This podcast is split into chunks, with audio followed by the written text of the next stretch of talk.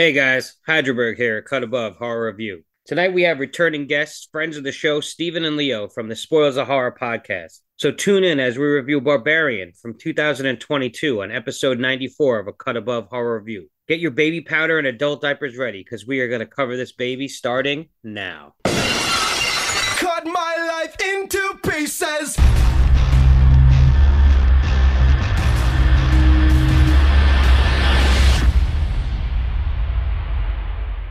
Good evening and welcome to a Cut Above Horror Review, a podcast where we review all things horror. I'm your host, Jacqueline, and tonight we'll be discussing Barbarian from 2022. But first, let's meet everyone else on the show. First up, I'm so happy to welcome back our good friends from Spoils of Horror, Steven and Leo. What's up, guys? Hello. Oh, Skeletor's Oh, back. shit. God. John We're back. Coming. uh, welcome back, guys. How y'all doing? Oh, it's so good to be here. It smells so much better on your show than ours. He's got too many couch farts. It's just uh you learn to live with it. You probably Yes. have a used by Cocket stuck under your couch or something. That's right. It's Not under in the there. couch. No, no, no. It's stuck, granted, but yeah. Anyway, Well, It's how you guys good. been? It's good to be back. No, things have been great. We just had our uh, 75th episode over at Spoils of Horror, which was pretty exciting. And uh, yeah, no, it's just uh, good to be here for our our fourth go around. Yeah, you guys are moving up into the, the list of like the most frequent flyers. We're coming for you, Nicole from Light, Light and Shadow Podcast. We're coming for you. She's scared. She's she's listening right now. She's scared. She should be. She's actually on the show right now. She's right behind you, Steven. Damn it! Damn! Oh yeah. Well, I I hope that maybe tonight will sort of um redeem us all from this pattern that we seem to have fallen into where you guys come on our show just for the absolute shittiest movies ever. Uh, we've kind of altered the the the level here. I've said it before, and I say I'll say it again.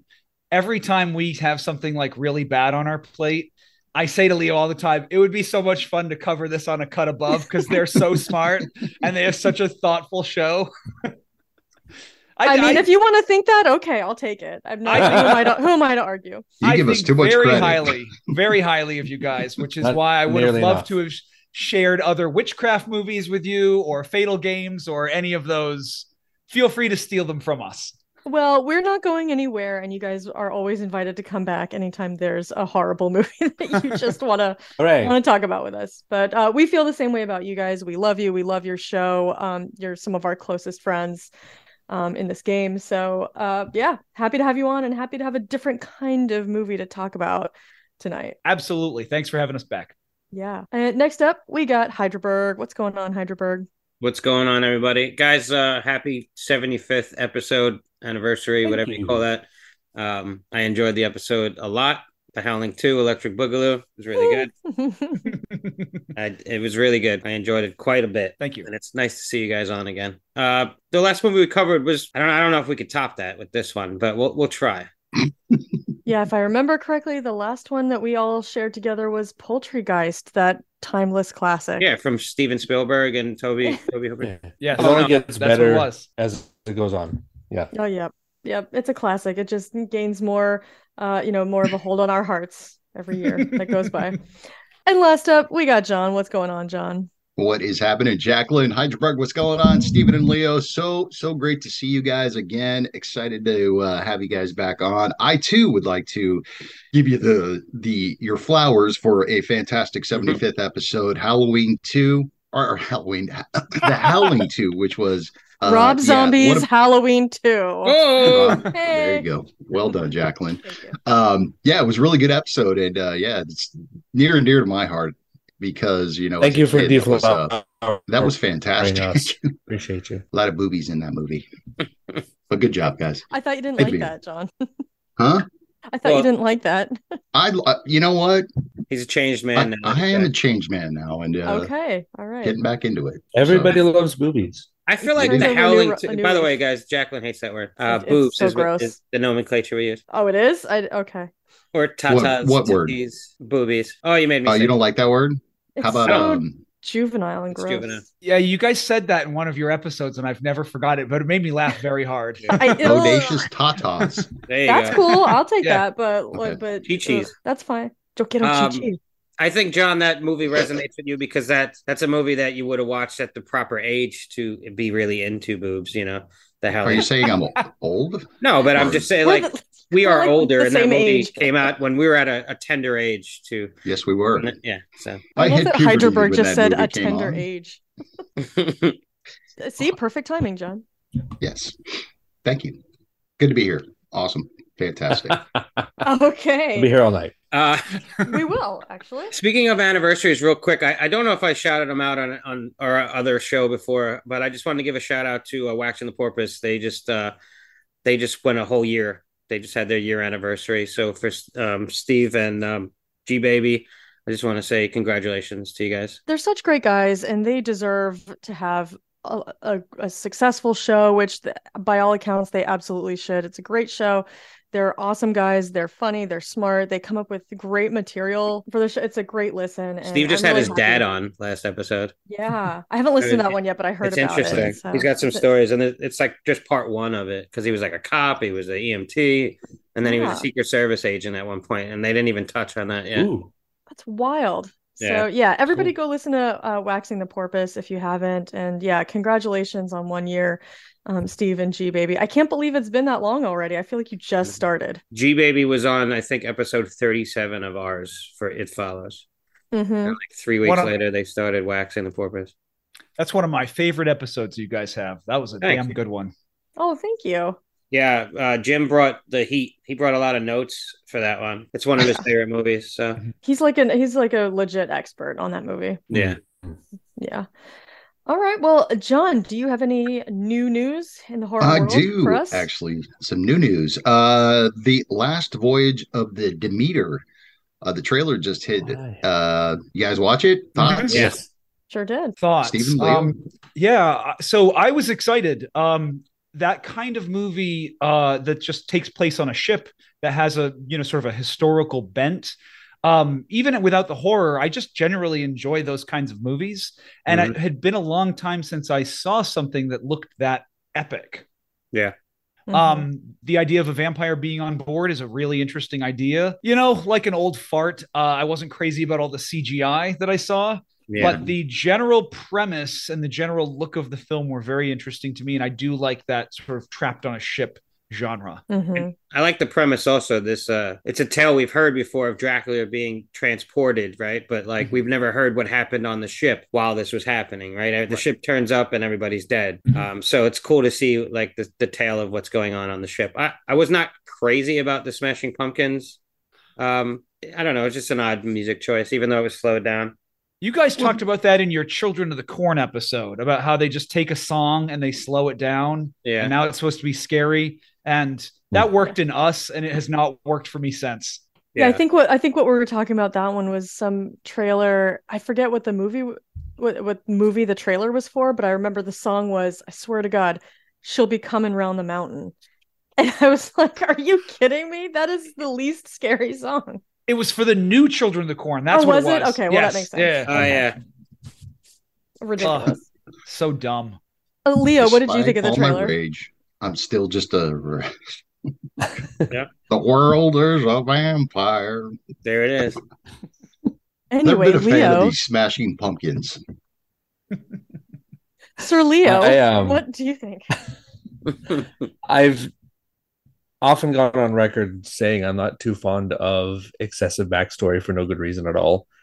I like, however, that they managed to pull one moment from the Dracula story and say there's actually another story here hmm that no one's ever talked about because in this case it's true. It's not really unnecessary per se. I, I'm I'm curious to see how they explore it. I'm just hoping it doesn't turn out to be like Jason takes Manhattan and we get a bunch of people chasing each other around on a boat endlessly for no good reason when there's Yeah. really nowhere to hide. True. I do like too that he looks like the Nosferatu version. Yeah, Yeah, I like that too. Yep. Yeah, he's Mhm. not Bram Stoker's. He doesn't have the wig or you know the, the hair. Yeah. He's not But Dracula. it's- yet. He's the monstrous version. And it's Mhm. also setting up for the two things that we, I think all of us like the least about horror movies, possibly a child dying and a, a dog. Just kill a puppy and you can get them both out at once. That is there you true. go. There you go. Uh, There anyways, you go. uh, yeah, there you go. Anyway, well, the mood- I how many people like up, right? sleep? Anybody here like Sleepaway Camp? yeah. Who made They're me? actually showing it. We all actually raised our hands. Yeah. Yeah, I know. I We're like great that on an podcasters. audio This, is- this is an audio Yeah. podcast. so good at this. We're so good. Yeah, they're they're actually screening Sleepaway Camp at the actual Camp Arawak in New Oh. York. I I. I think it's Argyle. You, you would know Hydraberg. Argyle, you know where that's at? Mm, no. Argyle, New York. Sounds like someplace upstate. Oh, okay. I saw When the advertisement for this. I'm so jealous that I They're don't get to showing it at the actual Camp Arawak in uh, Argyle, New Mhm. York this summer. Uh, it's going to be. June 19th and 20th. For each show, they're only selling 30 tickets, so it's going to be like a premium Oh. ticket, but it includes like a like a tour through where they filmed it. Uh, you Mhm. actually get to camp there, uh, like get to go kayaking and stuff like that. So it sounds like it's going to be a pretty dope thing to do. I mean, it, especially if you love that movie. Yeah, that's I'd just kind of a bummer that it's so few. I know. I'd already spent money to uh, only once every other year, so they open it up. I'm going to go do a tour of Crystal Lake where they filmed that. Oh, cool. So I don't get to do the uh, sleepaway camp. I didn't find out about it until after. I've So- seen the Crystal Lake thing. Uh, so Argyle is about three hours and 45 minutes from me. Okay. Oh, so that's pretty Yeah. far up. Leo, I feel like that's the right the like if you have to make that choice, I kind of feel like that's the better choice. I, I don't feel like I'm missing out. Yeah. but uh, I hope they do it again so I can take part. Yeah. Leo, are they showing any of the movies while you're there, or is it just the tour? It depends on what you pay for. Um, because of life and work restrictions, I think I'm just going in for the the tour and then go home. But there is a much more expensive version that you can pay to actually camp overnight and so forth.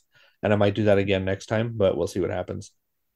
I mean, me paying somebody for me to like camp outside, I mean, no thanks.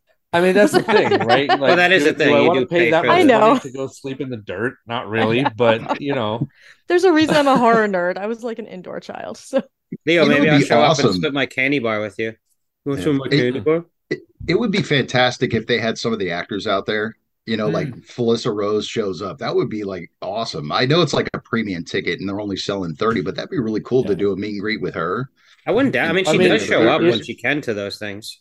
What's isn't this the first year they're doing it for sleepaway camp? Because they Uh-huh. might, if it goes well this time, start doing such Yeah. things. She goes to a lot So- of cons, and she. Yeah. I actually saw her. I didn't meet her, but I went to a screening of it at that Cinema Arts Center that I go to uh, years back, and um, it was Sleepaway Camp in like 35 millimeter, and she was there doing meet and greets. I just didn't get up and go and meet her. She was in her red dress that she wears all the time, and she looked Yeah. Spectacular. sweetheart. Like, Yeah. And she was spending a lot of time meeting and talking with everybody. It wasn't just like a hey, come on, let's go, let's go. So She's a mm-hmm. great follow on social media too. Because Yeah, for sure. when she does go to these cons, you just see her with all her fans and taking these crazy pictures of the of the reveal face at the end of the movie, Yeah. you know. Mhm. and I guess it could Tina. be an act. I'm sorry. Yeah. I I guess it could be an act, but she seems to genuinely enjoy herself when she She does does. these kind she of fan does. outreach mm-hmm. things. I've, I've heard her on our podcast, and too. spent a little time with her at a con. She's pretty genuine. yeah. Oh, that's nice to know. Yeah. Leo, when is your Camp Crystal Lake excursion? May 20th or 19th, one of the two. Oh, very soon. Cool. Leo, um, just do me a favor, man. Don't lose your virginity while you're there, because I'm just afraid what would you might, you know, I don't know. I don't want you to die. Or smoke long drugs. gone. It's it's all it's all part of the life in prison. It's long gone. Oh, okay. All right, one more story. Uh, a new Insidious movie I just coming spilled out. some drink on myself. Sorry.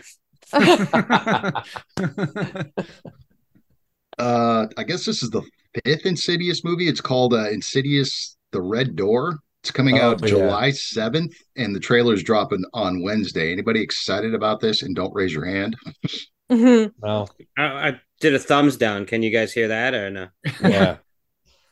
I'm not. I, Uh, I don't think actually, yeah. this is a series that needed to be a series, in my own opinion. I'm not anything against them per se. Just I don't think that we need this many of them. No, I mean the first one was good. Uh, second one was okay, and I, I haven't seen the other two. But Hmm. Patrick Wilson, uh, the star of it's actually directing it too. So Yeah, I've I think he that. did the fourth one also, didn't he? Uh, Did he? I don't I know. think he did, I think he might have directed the fourth one, but I don't know. The third one was a real disappointment to me. So I didn't bother with the fourth one and I as much as I love the first one and like the second one, I just am not interested in a fifth installment. They're okay. The first one's, I like the first one enough. I, I've seen, I think, the second and third. They didn't really do it for me. Um, I kind of like The Conjuring better. I feel like Mm. James Wan sort of like cut his teeth on on that one, and then did The Conjuring and did everything that he wanted to with that one a little bit better. Well, I mean, I disagree, Treasure. but uh, you know, you're welcome. to your yeah, the. National Treasure, Lin Shaye is going to be in it again. So I mean, I do love her. Yeah, that's yeah, cool. I love her too. You actually you prefer Insidious over the first Conjuring? I do. I think it's Okay. more original. But you. you know, it's Yeah, I'm not gonna die it on a hill have an over it. Yeah, it does have an original storyline. That you- You're right about that. Well, we- we talked about this on our one year episode where my one of my hot takes was I think The Conjuring is overrated, but we don't need to get that again. Agreed. Thank you, Steven. I'm not. I won't deny that. Once again, we're cut from the same cloth here. You We and me. are. We are. hmm I love Well, The Conjuring. I thought that was great. Better than Insidious. One of the few physical medias I actually bought. I think the first one, what I do like about the first one is I like the characters. I think it's a good character study. I think everybody's very well acted. Um, and I walked out of that movie being like, okay, like this was fine. But then everybody got so excited about it that it kind of pushed it down for me. And then I saw The Conjuring 2, which people were like, that's really good too. And I think that movie is awful. Really? Not a fan. Yeah. I actually like. fan of that I. I, I kind of like that one. I like it, but it's bloated too. It's setting up so many other franchises, or tried to. Yeah, it spin off it spun off the Wannaverse, you know, all these Yeah. other bullshit movies that came out. That I actually. I, I feel terrible about the conjuring because I had an ex-girlfriend that I showed that movie to, not knowing she had night terrors, and that night she watched it. Oh dear. Oh man, it that that was uh, not a good night. That- that was I bet not you a paid good for night. that. yeah that just constant trope of like we can't kill any of the characters so all we're going to do is have them have dreams and they just Yeah. have these scary dreams after scary dreams after scary dreams it just I it, there's just a point where it has nowhere to go Right. Mm-hmm. I got to spend the night at the Conjuring house and literally nothing happened. So I don't even know what's going on. Maybe it was having a vacation, but the ghosts were on Uh, vacation. the ghost went down to Orlando.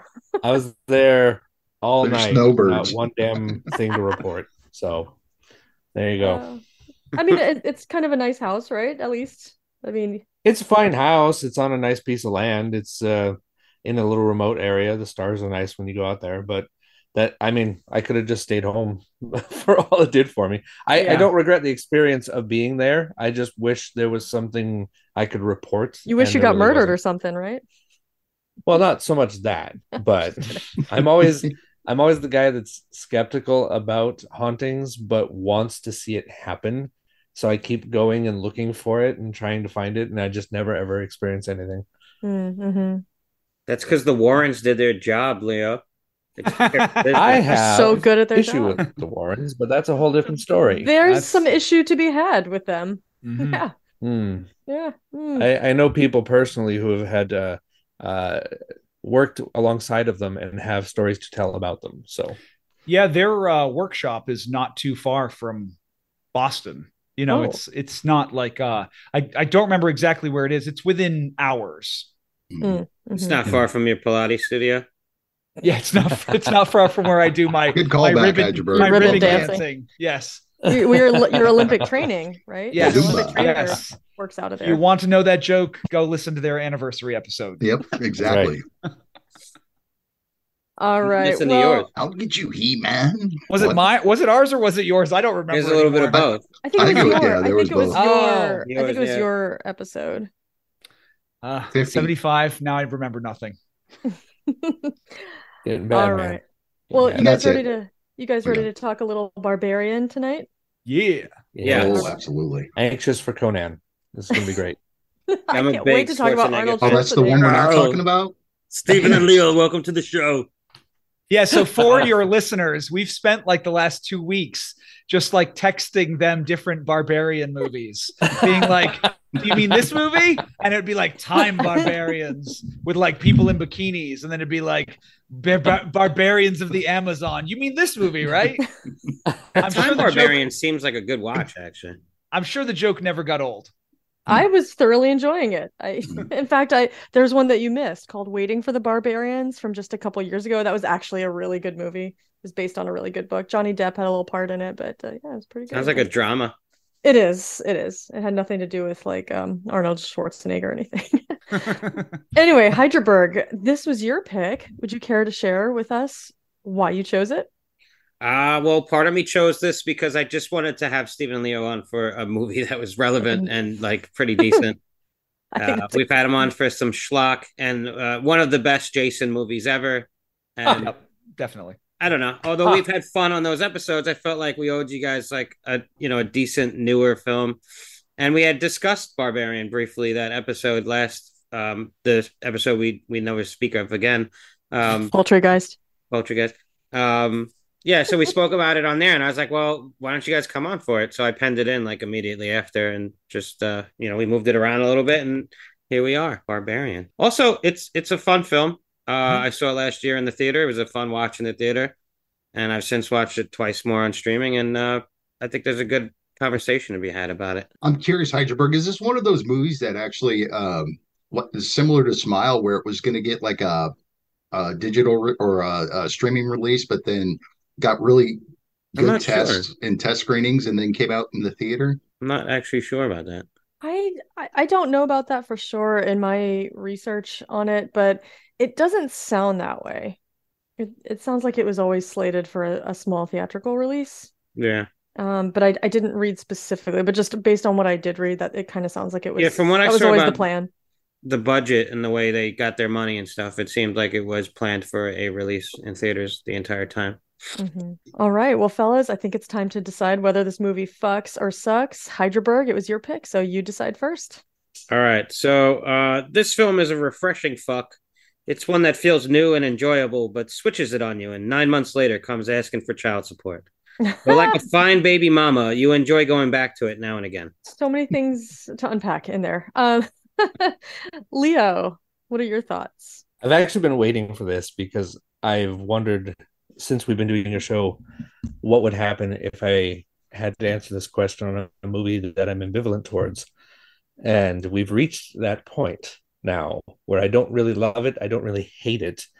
And I feel I'm going to have to say it's a generational incest fuck until such time as it becomes a gross baby bottle sucking. Mm. Okay. I mean, that is highly accurate. I have to work with this guy. So it's an ancestral soccer mom, is what you're saying. what? I don't know. I don't know either. Sounds Steven- kind of like a flaccid. yeah. frigid. Well, uh, to me, it sounds frigid. It doesn't fuck or suck. It does nothing. Mm. Sounds frigid. It's like humping a pillow. You don't get much out of it, and you don't know why you did it when you're done. Steven, would you like to follow that? Said like a pro. Oh my god! Oh, so uh this movie is uh this movie is is an interesting fuck you you get into it and then it's willing to take you places you didn't know you wanted to go willing to kind of touch you in different ways and do some new things and then you for some reason kind of have a kind of just an okay orgasm so it's a it's a fuck but it's just uh with just a just an okay ending Mm, okay.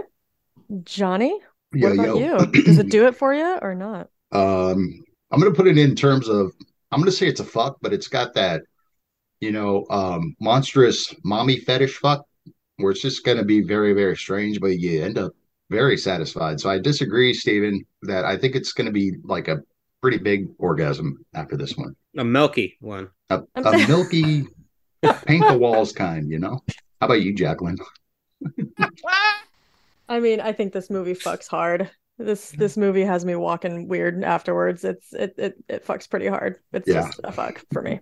So yeah. All right. Well, John, you want to hit us with that spoiler warning so that we can Sure. We'll be get into talking about happens? Barbarian from 2022 in its entirety. If you have not seen this movie, pause the podcast, go watch it, then come back to find out what we thought about it. All right. Hydraberg, do you have a reach around plot summary for Barbarian? I do. I have a reach around for the barbarian. A barbaric I can one? get my my arms around. I'm around. sure the. Barbarian will appreciate it. I Thank right. you. You need to do it now. Damn it! Ah. Reach around, grab it. you guys ready? Oh my God, somebody save that.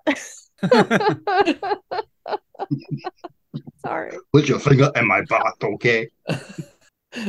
I'm sorry. Whenever you're ready, Hydraberg. All right, you guys ready? Reservations for a B&B left in the air. A double booking for both patrons it just isn't fair. Come in out of the rain, we'll figure out this unfortunate affair.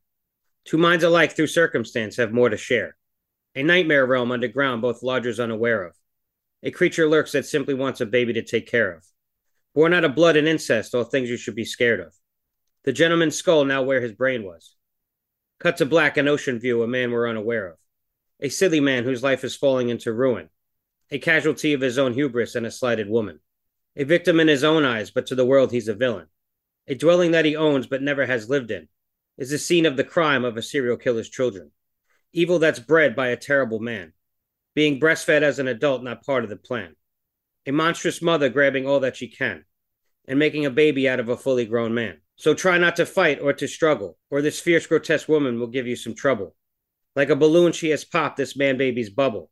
So even though it's not natural or even Caesarean, you will drink from the baba and call her your mama in a tale called Barbarian. Oh Well my Well done. God. I love that. That was genius. So I'm really glad to hear that some of you guys don't like this film as much because I'm conflicted on it as well. When I first saw it in the theaters, I didn't love it that much. People started raving about it, and I just didn't see exactly what they saw. I saw some of the things that they saw, but the, I was definitely conflicted through multiple watchings now. I've come to enjoy it more and dissecting it a little bit for our review. I found some more things that I thought were good to talk about, but I am conflicted on it too. I there it's got such a strong opening. I love the way the camera rises from below and we get the street with the grass and then Tess pulls up. We get the view of the house and there's like I like the music, the way it kicks in where you hear like it sounds like or like an orchestra or some kind of like instrument and then it sort of turns into moaning and crying and of like the victims in the house. And then when it it reaches the window of her car, it just dies out. Like she's so unaware of what's going on. And we get, you know, introduced to her right away. And I just kind of like the way it starts. yeah, there's some great sound in this movie. Uh, so there's some excellent moments where it uses like little like moans or little screams in the background at these well placed moments. Mhm. And I'm, I'm glad you brought that up because that is one like through line that I really enjoyed. This There's some great, great sound design in this movie. Mhm. Yeah. Agreed. Yeah, I, I think those subtle screams were just it really made the movie and made you really pay attention to it.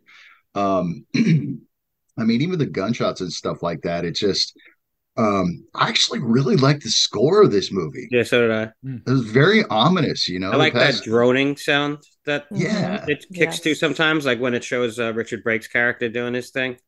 Th- that was the dopest shot in the entire movie. The way it was behind him, Yeah. that camera shot was great because they they held it, you know, like him walking through the the grocery store and him getting into his car and stuff like that. I that and I thought this this movie was cast perfectly. There is a lot Mm-hmm. of good camera work too. Like when Tess enters the house, they give you the side view, and she goes into the house, and as she goes into the house, she disappears, and we see the lettering "Barbarian." We see that's where we hear those screams again, like in the background, very faint, as if like mimicking all the people that have all the you know ancestral daughters and whatever's gone downstairs and victims over the years. If Yeah, there's a couple points where like the camera crosses a threshold. Yeah, So it's like, you know, Tess or somebody will be standing at a doorway and the camera really holds on her and then it passes through Mhm. as she's trying to figure out whether or not she should pass through. It's uh, technically it's a very neat movie. And Mhm. I really do love, especially the first 25 minutes of this film, is some of my favorite parts of it. I love Tess's this struggle that, you know, like she gets out of the car, She scans the neighborhood. It's so dark that in, in her eyes, when she looks at the neighborhood, it looks like a normal neighborhood without streetlights. The Mhm. houses look normal compared to the contrast of what they're going to look like in the morning when she actually sees what it looks like. And so it just looks very dark. She wants to get in the house, she can't, and then she's introduced to Keith. And I just love that idea, like the idea, the premise of this movie of just like you're a woman who happens to have an Airbnb that's been double booked. There's this strange guy in it. You don't really have anywhere else to turn to. He seems friendly, but what do you do? And that's kind of the premise of how um what's his uh Krager? Cregger? Mhm, mhm. Yeah, that's Yep. kind of the premise of what he was writing, how he wrote the film too, about a woman seeing red flags and her instincts kicking in. So Mhm. I don't know, Jacqueline. Like I feel like Tess does, for the most part, in the beginning, she does a lot of the right things. You know, where she's, I don't know if maybe entering the house is even the right thing, but Oh, I think she does a lot of wrong things. yeah, Yeah. Um, I first of all, she should never have gone into that house Yeah. ever. Um, well, and th this kind of ties into what I I wanted to say about something you were saying before about the neighborhood, how it looks to her during the night, and then how different it looks in the daylight. And it it goes to something that I wanted to comment on, which is that I think this movie pulls off some really successful sleight of hand in a couple Mm. different ways. Mhm. I think in term like visually, it can specifically in terms of the neighborhood and what we understand it to be and what Tess understands it to be. It looks normal to us too. The first time I saw it in the theater, I didn't have a sense of how rundown and kind of um, unsafe looking it, it was. I didn't see it until Tess saw it in the daylight. And it felt a little like a little, you know, it wasn't a cheat, but it was like a little trick. Hmm. Uh, and I think even more than that, the even bigger sleight of hand that the movie pulls off is the nature of Keith's character. And this was my second time watching it for this podcast. The first time was in the theater last fall. And those first 45 minutes, so I, I checked the timestamp when it switches from, you know, Tess being our main character to us following Justin Justin, Long, yeah. for the most part. And that's right at the 45 minute mark, more Okay. or less. So the first 45 minutes, it really it as as a first time watch, it really feels like it could go either way as to whether Keith's character is safe yeah. for Tess or whether he is a threat to her. and I think they do that very well. It's so good because the way that the dialogue is written and the way that Bill Skarsgård acts the part, it Hmm. really could go either way. I remember the first time watching this, I was terrified for her and I was Mhm. like, you're doing the wrong thing. That's wrong. Nope, that's wrong. Don't do that. Uh, going into the house, first of all, um, a- agreeing to sleep there, stay there, share wine with him. They had this like awkward moment in the bedroom. She comes, just the whole thing. She she just it should have stopped at the door, at the front door. Should have never gone past that. Um, but nonetheless, she does make those choices, and from that point on, almost everything he says and does could genuinely be interpreted as slightly menacing or as completely innocent. And the first time around, I was waffling back and forth, like, do I think he's this? Because I knew that the movie was kind of playing with me a little bit with that.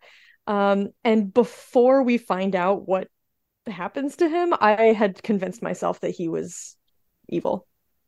Particularly in the moments when she finally gets out of the basement and he's eh, trying to understand what she's talking about, and she's going, "Oh, there's somebody down there. We have to get out of here." Yeah, And he's like, "Well, no, i we're not gonna leave just because I'm not gonna leave just because you think you saw a bed with a camera. Like that's not." And he And kept trying to he kept trying to convince her to yeah, a bucket.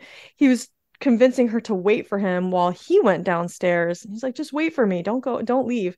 And I thought, "Oh my God, he's trying to trap her." So that is one of the main issues I had with this movie first time. Um, there's just moments where the characters do things that are just dumb, and they they're smart people. Like Tess is Mhm. smart. Yeah. Yet she still goes down into that dungeon area, right? Okay. She says nope at first. hmm Then she does go down. She sees a room which looks like a fucking kill room. It's it's Yep. got a camera, it's got walls made out of cement, it's got blood on the mattress and a and a shit bucket. She leaves, which was smart, and then she decides to go back downstairs. and Keith wants to go down and look at it as well. So it just there's moments where these characters do smart things, and then there's moments where they just don't. And it just kind of made me. It was very conflicting because I'm just like, I don't feel like that's the character.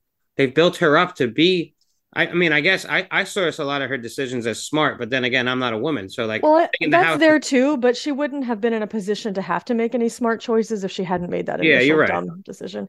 But I agree with you. But I think something else that we learn about Tessa's character is not just that she's smart, but that she's really compassionate. she is. She's very. she really cares about people, and we sever- we see several instances where Yeah. she really wants to help somebody else. Yeah, And so I I feel that that is within her character, even though logically it's a terrible choice to make. It feels like she can't help, like she could not live with herself to walk away from somebody who needs help. That's it's not I- just her, in my opinion, though. Too like even Keith, like okay, so he goes back down there, he looks, and then he, after seeing the kill room, he decides to go down another staircase, so a hidden tunnel inside the hidden tunnel. It's obviously a dungeon, uh, or like, like would you would you still be looking further down there at that? I got the point? vibe that that he was abducted by the mama or whatever they You call think her. she That- grabbed him? That's what I from thought Yeah. the Yeah. Yeah. Okay, 'Cause and then d- he got doesn't he say like, "Oh, don't go, don't go back that way. That's where it is. We have to go the other way. We have to go further." Okay. I got the idea that he just went looking further. But yeah, you're right. I guess she opened the door, I guess, maybe. So Maybe. the the whole struggle of you know whether a character should go in the haunted house or down into the stairs or you know anything like that that comes up in a horror movie is always it's it's always a pull and push for me because You need want people to. right you you want people to make smart decisions but then there's no movie if they don't Exactly. Mhm. and also be too nitpicky about that. right right But Uh, then you don't set your characters up to be as intelligent as they seem to be in the beginning. Well, I feel like smart that's people where can do dumb things. they can. Agreed. But I also think that I got the sense from Tess that she is very, you know, she's very concerned about like Bill Skarsgård's character, and she's, you know, she's kind of testing different things and you know trying to navigate uh, her needs versus what's happening. But I think also, you know, even if we are being smart and not trusting people, we want to trust people. Mm. And so that is another thing that I think complicates her situation in the beginning. She she wants to trust this guy. She wants to think that he has her best interest at heart and that this is going to be a no big deal situation and they can work it all out. Mhm. Leo, what yeah, I think he's overly nice to her. I mean, and I- I'm with you, Jacqueline, that that she shouldn't have gone in in the first place. You know, I think the one thing that he did is he showed the phone. It's like, yeah, we're double booked here. You know, so yeah, I think he's he's definitely there trying was some validation there of why possible. he was there, not trying to mess with her, but he was he is being aware overly that- nice. What's He that? is aware of the situation she's in, so he's trying to be accommodating without being creepy.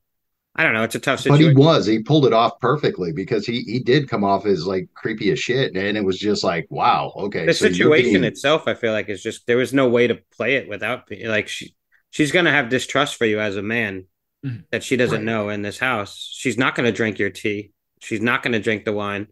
Oh, at least finally she sees it opened in front of her. And the only reason that she's Right, disarmed is because they have something in common. They start talking, and she about the finds out. documentary. Yeah. Yep. On the first watch, did any of you guys think the same thing I did, which was that maybe this is all an elaborate ruse that like he's somehow that he somehow planned this and engineered this situation? I did based on marketing. Mm. So I didn't get that vibe at all. No. yeah, I I think it was so, a possibility. so Yeah, so did I. because this was a first watch for me for this show, Huh. I didn't know Oh. anything about it Right. other than I knew that it played with our expectations. So knowing that one thing, I was never concerned that he was evil. Oh, I, okay. I, I was I which in a way was an advantage. I was able to see what the film was doing in that first 25 minutes. I was able to see the game that it was playing. Mm. Yeah. Were you disappointed that there was no barbarian by the end? Well, after all the barbarian movies I'd been looking at, absolutely. Yeah. I mean, there was not one shirtless, muscle bound man. Well, there is. a there white is. I cloth. mean, I- Damn the, it. the barbarian is the serial killer. I yeah, technically. And they also I think the street was like Barbary or something like Barbary. that. Yeah. Yeah, Barbary, yeah. Barbarian was just a placeholder name that he gave the the screenplay to. It wasn't really meaning anything at the time. And it just Mm. sort of became the name that stuck for the film. So, but I do Yeah, it think could have been can- called Mama and have just as Yeah. much effectiveness, you know. or Baba. Leo, Baba. Leo, what were your expectations going into the movie, and how how much did the movie meet or conflict with those expectations? Um, very much like Steven, I didn't watch this film before we had all agreed to do it. Oh. So I was able to go into a blind, which I always love because I don't get that opportunity very often these days. Mhm. Um, I I've I've really been enjoying listening to you guys talk about this beginning part because I think I have a different take on it, and I just love hearing the other opinions on it. I'm going to quote the film for a moment. Uh, Skarsgård has a line that says, "There's always going to be people who want to project some kind of dynamic onto us that serves them, and it's up to us whether or not we play ball." Mm. And I think that's this moment, which the compliment here, the people who made the film knew what they were doing. They knew exactly what they're doing, and they knew exactly who to put in the right place to make it happen. And that's a very intelligent, smart, and good decision. My issue, I guess, I have with it is that alongside that quote, we as an audience are so used to someone who's being considerate and kind to be synonymous with psychopath, a la hmm. Norman Bates or creep. So that the moment we see this behavior, we immediately set our minds to that default. Uh, after all, how could someone that kind and that you know genuine truly be a real good person in today's society? Uh, and that, of course, is the point. That's what they were going for. The problem is, it's for me at least, it was a red herring that was pretty well telegraphed. He was he was being a little too much of one thing, so obviously he was not the problem. Uh, and and that might just be my own years of watching this stuff and becoming desensitized to it or what have you. I'm not sure, uh, but I find it predictable and bland, to be very honest. Um, I think my problem with the film is it's one bad decision after another bad decision, as you guys were just talking about. And with so many misdirects and red herrings in this first 45 minutes, it kind of took away from the overall message or the overall suspense that it was trying to build for me. Yeah. Well, this film is, uh, as you would say, Jacqueline, it's a melange of different things. a themes. melange, if you will. Um, Mm. and I, I do respect it for building up Skarsgård's character, Keith, and then him ultimately being somewhat of a throwaway character. Like he's he's killed within the first forty minutes. We He's think, an innocent victim. yeah, we think that he's gonna be uh in it for the long run or whatever with Tess down there in the dungeon together, and then when he gets his head bashed in, it was very surprising the first time. See, Well, and I that think was great, I think that, that I think that that probably plays much better if you're like watching it in the theater when it had just come out. Yeah. Because again, knowing that the only thing that it was doing was messing with my expectations, I and this is not the fault of the movie. I have no problem with knowing what's going to happen, but I knew he was going to die because I I could see that that was the point that they were going to prove, which was that okay, they're going to make this look like an uncomfortable situation. It'll be unclear whether or not he's the villain, and then something will kill him, Hmm. and But then that- the, that's the the compliment story I will have to progress. Uh, to your point is that putting Skarsgård in that role just off of the It series, it's uh, especially they knew people were automatically going to Yeah. zone in on him Mhm. and and put that label on him and make this whole misdirect happen right up until the Blair Witch shows up to kill Pennywise, at which point the game's over. Yeah, and I think I think him not being the villain is part of the surprise, but I don't think it I don't think it rests solely on that. No, I think his death, even though you may have thought it was coming, I don't think you may have thought it was coming the way it did. Like it was very surprising how brutal and just Mhm. quickly it happened. it it also doesn't matter to me that I saw it. And it was like Even, that I- unceremoniously. it was just like Yeah, like, boom, a good dead. story is a good story. Like I know a superhero is going to live till the end of the movie, but I still, in you know, Yeah. if it's a good movie, it's a good movie. It's So predicting something doesn't bother me. Um, it just was. Um, it- I I just think it probably played a little differently if you saw it in the theater before you when people knew nothing. It hit me like uh spoilers, uh executive decision when Steven Seagal gets sucked out of the uh, landing gear on the plane, and you think it's his movie. Oh, if we The knew first then 20 what minutes. we now, Yeah. how, yeah, the first how- twenty minutes, you're like, wait a minute, I thought this was a Steven Seagal movie. or or Scream.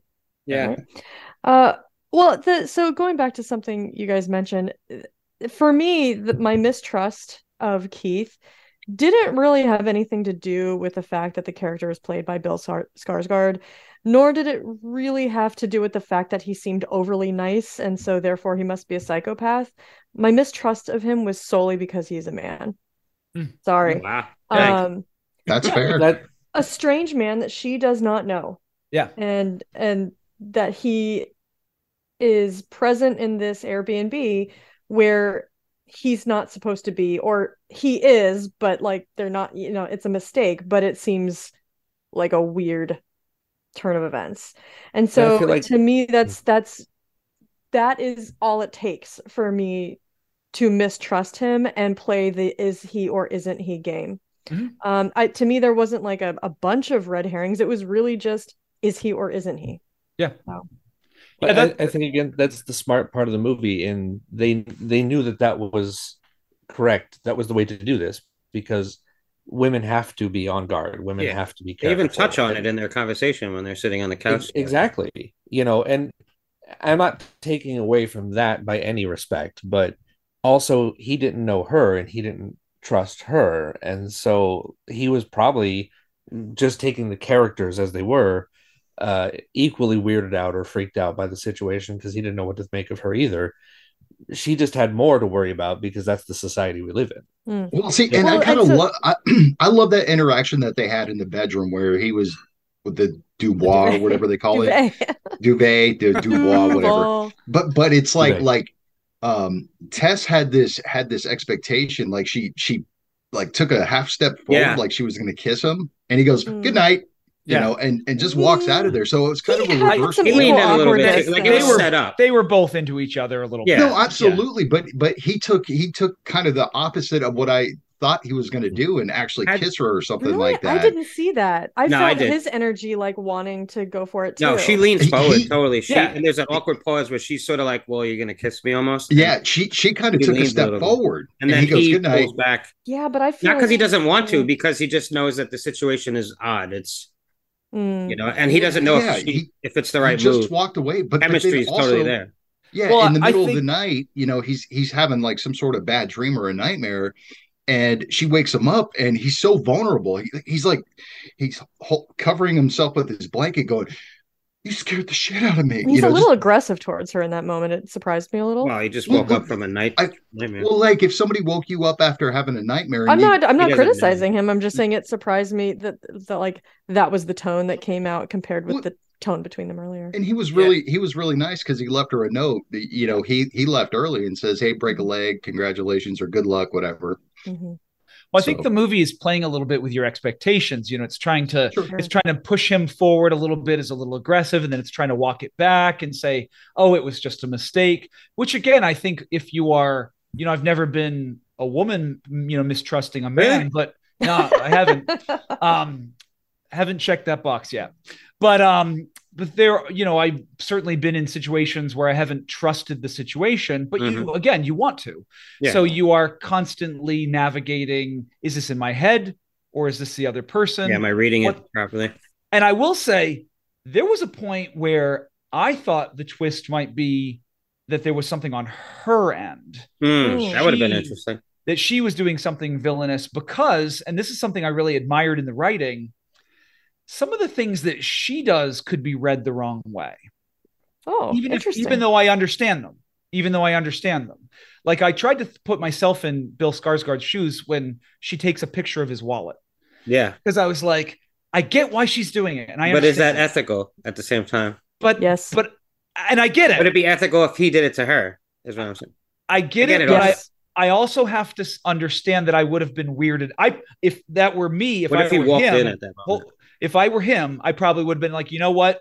If we're there, I'm gonna leave. I would just, I would just go yeah, because, and I'm not criticizing her at all, but I thought that that's where the movie might be going, where it might be Mm. like her actions are getting misread, yeah. or Well, s- since you brought up the point, I, one of the notes I wrote down was actually to start off with, he shouldn't have opened the door. Yeah. Yeah. Yeah. I mean, that's Especially Especially fair. since he knows what the neighborhood looks like and Yeah. she doesn't. Mhm. Hey, Leo, can I in the first place? Can I ask you a question about that neighborhood? So when the reveal of the neighborhood, so you know it's all dark, and then they reveal that it's like a total shithole. I Hmm. laughed out loud because I thought, "Oh, this house is just where I used to live." I had the same thought. Yeah, that's that's uh very much like neighborhoods I grew up in. Absolutely. yeah. It was You really true to life to Detroit though, too. Like what Sure. Detroit's going through right now, that's it it is a shithole. Right? well, that's where Yeah. this takes place. If Yeah. there had been trailers there, I would have felt at home. Well, but at the same time, Detroit also is kind of there are people in Detroit who are making efforts to like turn it around. And Yep. just like Tess was talking about with the documentary that she hopes to work on, there are like artists and people moving in there to try to like bring it back to life in a lot of ways. And um because you know. nobody wanted to think that RoboCop was going to predict the future. Yeah, So- they totally did. I Well, like and it. That's I'd true that of for a dollar. Detroit. Yeah. mm, That's Yeah. true of Detroit. A lot of that housing is so cheap now Yeah. that like artists were moving there in droves. Yeah. mhm. Yeah. One one of my best friends uh, lives there now, and he's like a school administrator, and his wife is a teacher. They don't have a super great income, even combined, but they have a beautiful like 1920s house, like art, uh, not art deco, yeah, art deco style. Tell And them to check I mean, they- Wow. they bought, yeah, they bought it for a song, but it's, So- it's beautiful. just to touch on their relationship, uh, the chemistry between these two characters, real quick. Again, I do feel like if things had gone out normal, she went on her interview, came back, he came back, maybe they exchanged numbers or something like that, and he left the B and B to her for the rest. Or like he went somewhere else or whatever, vice versa. I do feel like they they might have met up for drinks one day or coffee or something. Like there Mhm. could have been something there because it felt like Yeah. they were both in this weird situation that they they were able to get through and through that they sort of bonded because of it and they learned that they had a lot in common and chemistry which is why we kind of let our guard down at, at a moment for both of the characters where we're like okay she's seems like she's safe but then we see the door open in the back and uh, the back door's open we see that open and we realize that there's something else going on and there's that weird noise she heard and her door was opened Mhm. I like that. I have a problem with it too. I have a problem of Mama sneaking around the house, just like looking at people sleeping, because she's not exactly like graceful. She's like a fucking Neanderthal. And to get out of that basement passageway, there's like things in her way to even you got to step around. And it's supposed to be secret. I don't know. It just I know she gets out Well, at night. theoretically, the she would have neighborhood. known the house. Yeah. Yeah. Yeah, I know. I- I get it, but it just Well, just to picture her like we like saw her creeping around. in the tunnels, like Yeah, I silently. know. Mm-hmm. Silently. Well, yeah, but it, it- I mean, I, I agree with Hydraberg on this because it felt very paranormal, paranormal at first, Yeah. and then you know you saw this hulking human it worked the first that- time yeah but then when i realized what she looked like and how she moved and like Yeah. the basement door itself like how to get it open but they do say the bum says later on the homeless guy that she does at night leave yeah, she Yeah. comes out i don't know if there's another That's another my out question here. If she comes out at night so often that even the homeless guy is familiar with the pattern, Yeah. and then she's walking through the living room, she sees these two people sleeping there. Why didn't she just grab one of them take then? one of them then Why right go and wait for them This is- to come to her? This is don't know. her first Airbnb. She's hosted before. yeah maybe she My went to just point go exactly. change the Theoretically, and like she's fold their drugged other and people stuff down there before. Why not she went to go put some fresh two? mints on the pillow or Yeah. something Th- this is a five star Airbnb, Leo. Yeah. She left the wine, actually. She's the one who yes left the it was wine. her one that would have been a great. That would have been a great shot that this movie's missing. Baba. Her, her, just her hand just coming in and placing that wine bottle. yeah A little Like a thank little had just like a, ribbon. a weird hair wrapped around it yeah, little thank you card. Mm. or like the wine in the Ba, ba, bottle, ba, like the ba, baby bottle. Baba, mama, Baba, Baba from Mama. Well, so the Oh, the you. underground space is kind of like her territory. That's her home court Yeah. advantage, and that's you know her normal environment. Where I think she has a little bit more control. Like she has traps and Yeah, she things knows that lock behind the person and all that. Whereas up on the main floor of the house, it's too easy for them to escape. Like she her her her baby is not as confined in that space. She's What do we think she does when she leaves the house? Does she kill animals and bring them back, or does she hunt and bring back human beings to be new babies? Like, what exactly you think it's she's doing? I didn't uh, see Just anything. getting some I, fresh air. I'm curious of what happened to all the bodies because we'll get into the story later of what was actually going on in that house. But there were no bodies or anything like that. It was just like a dungeon bones, with. no I assumed they were- Yeah.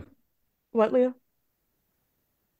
I assumed Yeah. that they were buried somewhere in that tunnel in the in the I dungeon. guess maybe she Well- ate them. Well, when Justin Long gets down there, he looks like something smells bad Yeah, for a moment, well, and but that would that's that's when they went into the mama's room. Yeah. He was like, "Shoo!" So You know we're- that Well, loop maybe they're of buried in there, I don't breastfeeding know. was on there. We're at. Justin Long's part, and I'd like to discuss him because he is one Oh, of my God. major complaints as well. Okay, so so we've we've reviewed a lot of movies with pieces of shit in movies. Um, man, did Yeah, he he- like? And that's not even my complaint, really. Like I get it. But Justin Long just kind of plays these kind of characters sometimes, like either really nice but silly, or like kind of snarky? snarky. Yeah. Um, it's sort of his thing, and I, I mean, I, don't like, know if I've seen him play a rapist. no, no. But uh i just like so like the switch when it came it kind of it kind of knocked me back when i first saw it and i was just like what are they doing like i really wanted to i really liked where they were going with and with the tunnel and stuff like that but i get it it, it kind of had like that psycho switch where we we leave our main character and we go and we we're going to spend some time with another character an unlikable character but a character nonetheless um and I just I don't know like I just I, when I first met him I just wasn't that into him.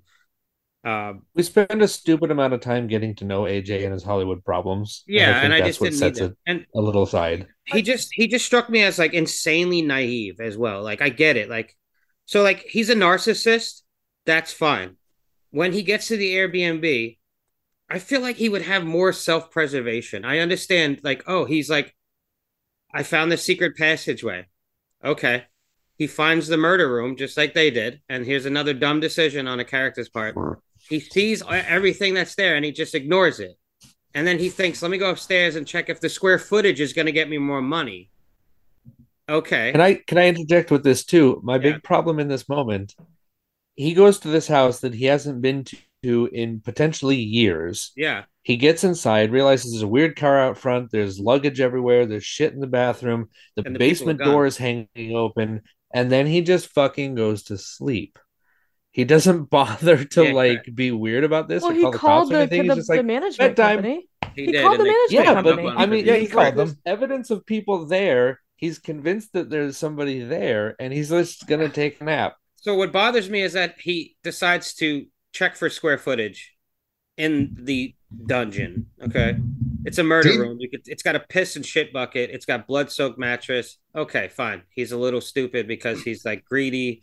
He's narcissistic. Then he finds the, like I said, the terror tunnel inside another tunnel. And he goes down there even further backwards, which he's never been down there. And he's going backwards with a, with a measuring tape, just checking for square footage. I just, then he finds cages, canine cages that possibly could have humans in them. They kind of look like they could. He ignores those until he finally gets to the baby room. And there were just moments like that where this movie has a seriousness to it and a silliness. And like th- these parts, just for me, they take me out of the film. So none of character. none of these things are my uh, my I have like one issue with the movie that comes up later. Um but none of this was it. I think that this character is so lost up his own Hollywood ass Yep. that he's just he just can't That's what a lot of people conceptualize say, Uh, yeah, and I and I agree with a still lot would of have people. some self-preservation yeah, as, a, as a narcissist. but I, I- but but he's under attack. He feels in his mind he's under attack, and so he is trying to figure out what he's going to do with his finances. He's trying to figure out how he's going to survive the situation that's in front of him, and he is, as you said very well, thinks of himself as a victim. Mhm. So, so I I think that so like when he's wor- when he's talking about the people in the house, you know, like oh, there's people in the house, and he calls the manager. He's not calling the manager because he's worried. He's called the man calling the manager because he's annoyed. yeah, Yep. yeah, no, that's Yeah. that's evident. Yeah, Right. and, and Leo brought up something that that he had gone downstairs to take a nap. No, he saw the door open. He's like, "What the fuck, dude?" So he just moved the chair out of the way, closed the door, didn't even think about going down there. Called his buddies, you know, used a derogatory term while he was, you know, washing his face, talking to whoever.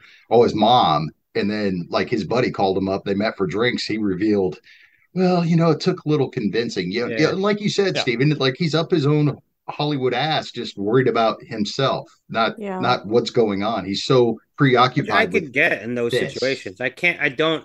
I still don't understand anybody that looks at that room with the tape and the the, the cot and then decides to go further down, especially with their back turned to the possible danger. I, I- just. I- I, know we're watching a horror movie, but it still takes me out. Like, come on.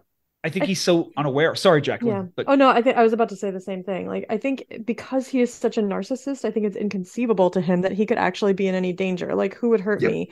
This is Same. my house. No, This is right. my house. It, it's My like house I don't think he that has a- really believes there's A anybody down there. in it that Yeah. you're just like. and well and somebody said something about well why do we have all this backstory on this character it's excessive well i think the backstory establishes for us a how narcissistic he is and b how desperate he is that he's like his mind is just like he just sees dollar signs in his mind right now like how can i get money and really because he's so narcissistic i think he's really just unconcerned um in terms of safety about what's going on I yeah, but he's he's just also like a huge pissed off that pussy, and I just feel like he totally would have looked after his own back when he's going down that tunnel. he I proved it throughout the movie those though. mistakes because he's a he's a shithead character, and we want to see him die. So we're like, go ahead, go look down the fucking Well, thing. For And Hydraberg, to me, it just Look- took me out. yeah, and like you said, I mean, he should have he like like Tess seeing the handprint, bloody handprint on the wall, he should have recognized that. But he is up his own ass, and it it was a character I love to hate. You know, I just Yeah. I I, Again, I it was found just it. a little silly for me. Yeah, I I think that there is. I- I'll defend the the backstory on the uh, on Justin Long's character because there's three big instances of this movie of men treating women badly, and so there's a Yeah, theme. that so that does work. so especially so later. you have the serial killer you have you know everything with that aj did and then you have the the the navigation of the first 25 minutes of of what's happening between you know tess and the bill skarsgård character Mhm. so so that backstory works for me for justin long because it's fitting with a theme um and uh, somebody said that you know he kind of plays these characters regardless of any issues I have with the movie, I think Justin Long's fantastic in this movie. Um, you know, I those kinds of characters, it is so easy for the actor to sort of jump in front of the role and say, I want to look good, so therefore I'm going to make this person look as bad as humanly possible. But but he plays him like a character. He plays him like a person. And there were moments in the beginning where I wasn't sure whether he had done what he had done. It becomes very clear yeah, but I appreciated that it it allowed me to see him fully as a character so that then you know when I understood what he had done and sort of like the larger role it was playing in the movie that um that I saw him fully and I did appreciate that. I thought it was a very good performance. yeah. No, I I, mean he's good at that role, and I, my my issue is not his acting. It's more about the way the character's written a little bit for me. Mm. I can that I- understand that, Hydraberg, and I I don't even want to argue with you or even express how I disagree because I feel like it's just it's not it's not a, a matter of like right or wrong. I think it's just how it Yeah, I guess how perceived. penetrates you as a person, and I can see your point, and I can see why that would bother you. It just doesn't happen to bother me, but I I get it.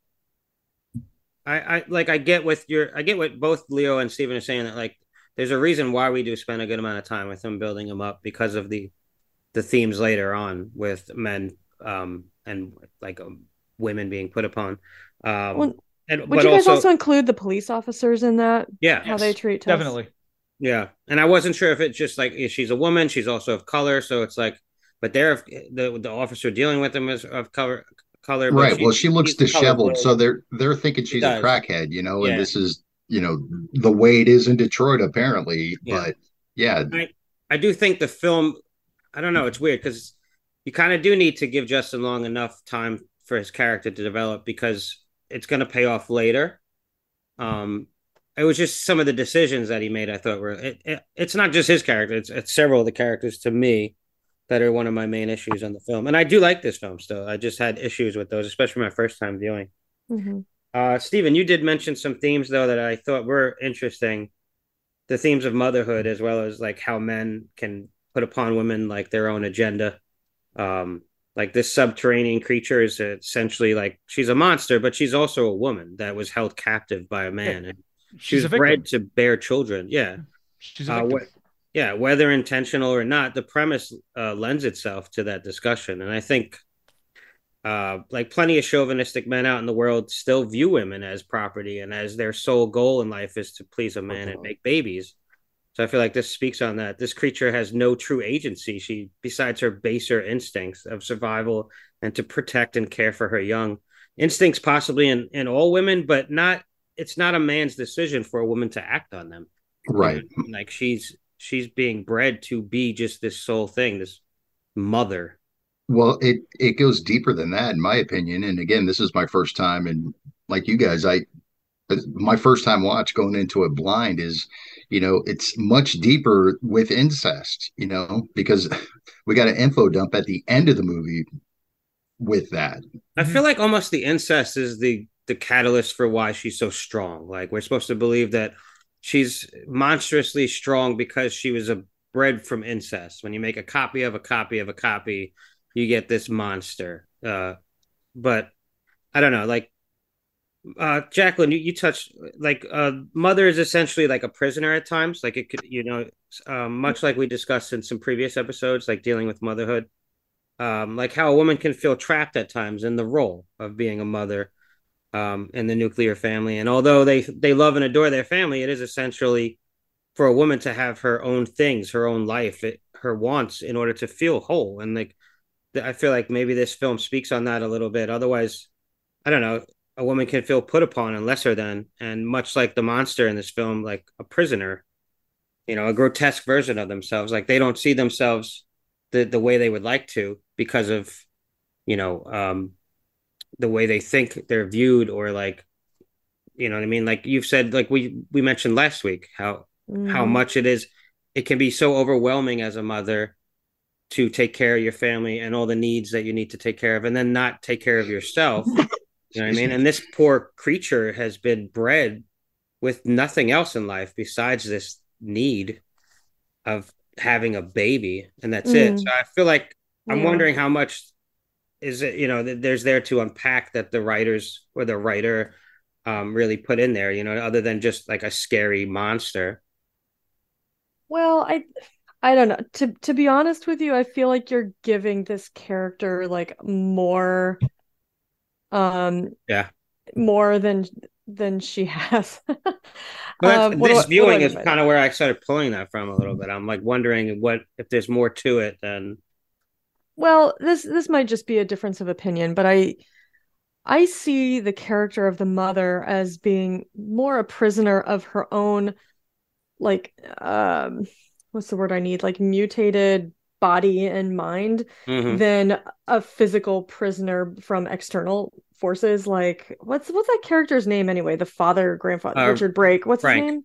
Frank? Okay, I never yeah, even or heard that. Carlos. Carlos, If you wanna right? go by him. Um, that's racist. But Yeah, anyway, so Frank- that. Dang it, you broke, you beat me to it. um so Frank doesn't even really have physical control over her. He himself is deteriorating and But wasting we don't away. see all those years down below, like That's true. how everything But- played out. But at the moment that we're seeing the mother's story play out, I like I, to be honest with you, and maybe it's there and I just wasn't looking for it, but I don't see this movie as really going into those ideas about like a, a woman's personhood outside of motherhood and Mhm. wifedom and all that. Like, yes, those themes were very strong in Huesera, the movie we talked about last week. And but here I feel like it's just to me, I was I was considering other things when watching this. Yeah, Um I I just I just didn't this is my that. third time, so yeah. And and I definitely and didn't pull on those things right away. But I just thought, I wonder if they are there yeah, the I think because she's so limited in her like physical and mental yeah, faculties, I- just that's all I don't see it. her There's there's man. not really a way that she could be like a complete person. Like she would not be able to function in society. Mm-hmm. Um it's just like she she is kind of a monster. And so I, I like do we do we really contemplate like the personhood of a monster who's like not capable of functioning as a human being? Well, You know, I, like- I think the word monster is great because it it harkens back to like classic horror movies. Like You're talking Frankenstein. about like Frankenstein and Dracula, where these characters were incredibly sympathetic. mhm. And so, you know, the question I was taking from this movie is simply what happens when your monster is just as sympathetic as your victim?